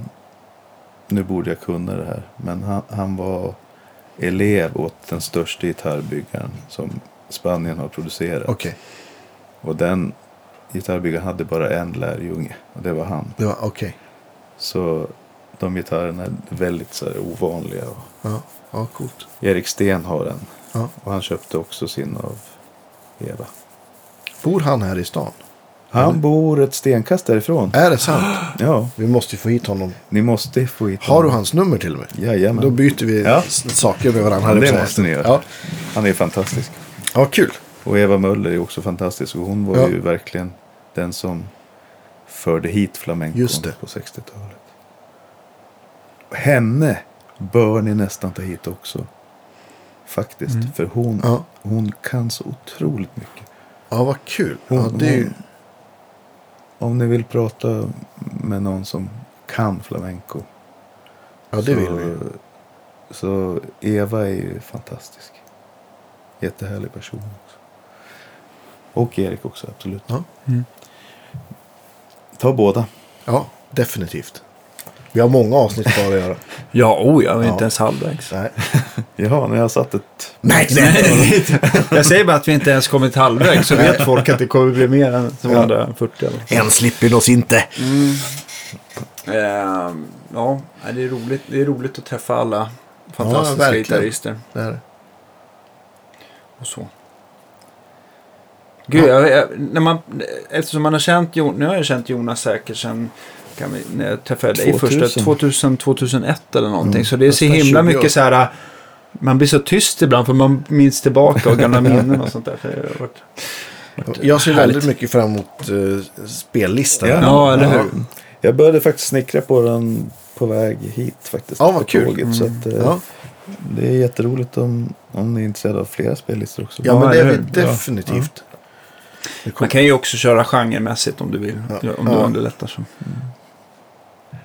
Eller saker som du spelar på och icke spelar Ja, på. du, Du får du välja får själv. på riktigt göra hur mycket du vill. Mm. Och Anders Levén han blev så taggad så han gjorde ju tre olika listor. Wow. ja, han gjorde en med egna saker, en med Inspiration. inspiration. Ja, Och en precis, med låtar han hatar? Nej, med, so med, ja, med soul. Ja, Där hittade jag en massa Vad kul. grejer som jag Ja, inte men hade. det- Ja, det var som, för mig var det en guldgruva. Det var. Mm. och det går att hitta via Ja. Eh, ja, man får nog ja. bläddra långt i, i vårt flöde. Jag vet inte hur man ska dela våra listor på ett bättre sätt. Om det är någon men- som har ett bra sätt att, att vad man ska lägga upp eh, Spotify-listor så att man alltid hittar dem. eh, Så, Hör av ja, er. du har ju användarnamn Andy McCain. Ja, jag vet inte om man kan eller söka man kan nog efter söka det. på Andreas Rydman på Spotify också. Men, Ska ni inte ha en egen Guitar Gigs Jag funderar på man, skulle man inte kunna lägga dem på din hemsida? Jo. Faktiskt. På, alltså då man går in på podd, trycker på podcastfliken eller på att Ja. säga. Eh, ja, vi meddelar när det Ja. är i rullning för att det måste jag ta hjälp med. Men eh, det, det ska vi fixa. För att de är ju, alla listor publiceras ju på liksom, men om det då publiceras ja, men, Ja, det vore ju nästan 8-10 smartare. inlägg på en vecka så är det, blir det ganska många inlägg på två år. Liksom, så att det kan ju vara svårt att hitta listor, man får ju bläddra ihjäl sig. Liksom. Då är det svårt att hitta min styrkelyft-spellista till exempel om fem år. Som jag kommer lägga upp. Exakt! Vilken, För marklyft. Ja. Ja, vilken, vilken är den bästa låten för marklyft avslutningsvis? Jo, det kan jag berätta. Det är eh, från You had it coming, Jeff Beck. Den skivan. Ja. Då är det någon som börjar med Hot Rod sound som har samplat från en av hans Hot Rods. Den funkar enormt bra. Då, Ja. då taggar du igång. Ja, Dan, du brukar ju fråga en grej. Ja, men alltså vilken är den sista gitarrsaken du säljer? Är det flamenco-gitarren? Är det H62? Är det eh, Nocaster-telen? Mm. Är det Bandmaster-klubben? Nu är det Kill Your Darlings här. Ja. den sista. Är det din... Ja, men de... Ja, vad svårt. Det ska vara svårt. Nej, men då säger jag väl flamenco-gitarren då. Ja. För allt det andra, det, Lätt att det går att ersätta. höfta till. Ja. Ja. Det får jag säga. Eller mitt plektrum som... Nej. Ditt Turtle-plektrum. Ja. precis. Nej, jag måste tillägga, köp inte sådana. Nej. Finns det bra alternativ? Uh, Nej. jobbigt. Nu är tyst lite för Nej, länge nu men, Jonas. nej men vad det gäller Django-gitarr till exempel då. Då mina favoriter som lever nu, de spelar inte på sådana. De kör Nej. på plastplektrum. Och Ja. Schmidt som är min absoluta favorit. Det är nog Jazz Dunlop plektrum. Ja. Röda. Ja. Det spelar Skitkul liksom- att höra. Att, att liksom mästaren bara så här, det spelar ingen roll. Ja. Ja. Jag kommer ihåg att jag satt och tittade när vi satt på hotellet där han tog fram gitarren. Så bara, plektrum, plektrum, vad är det för plektrum? Rött, vad fan? Ja, det är fan ett Dunlop Jazz.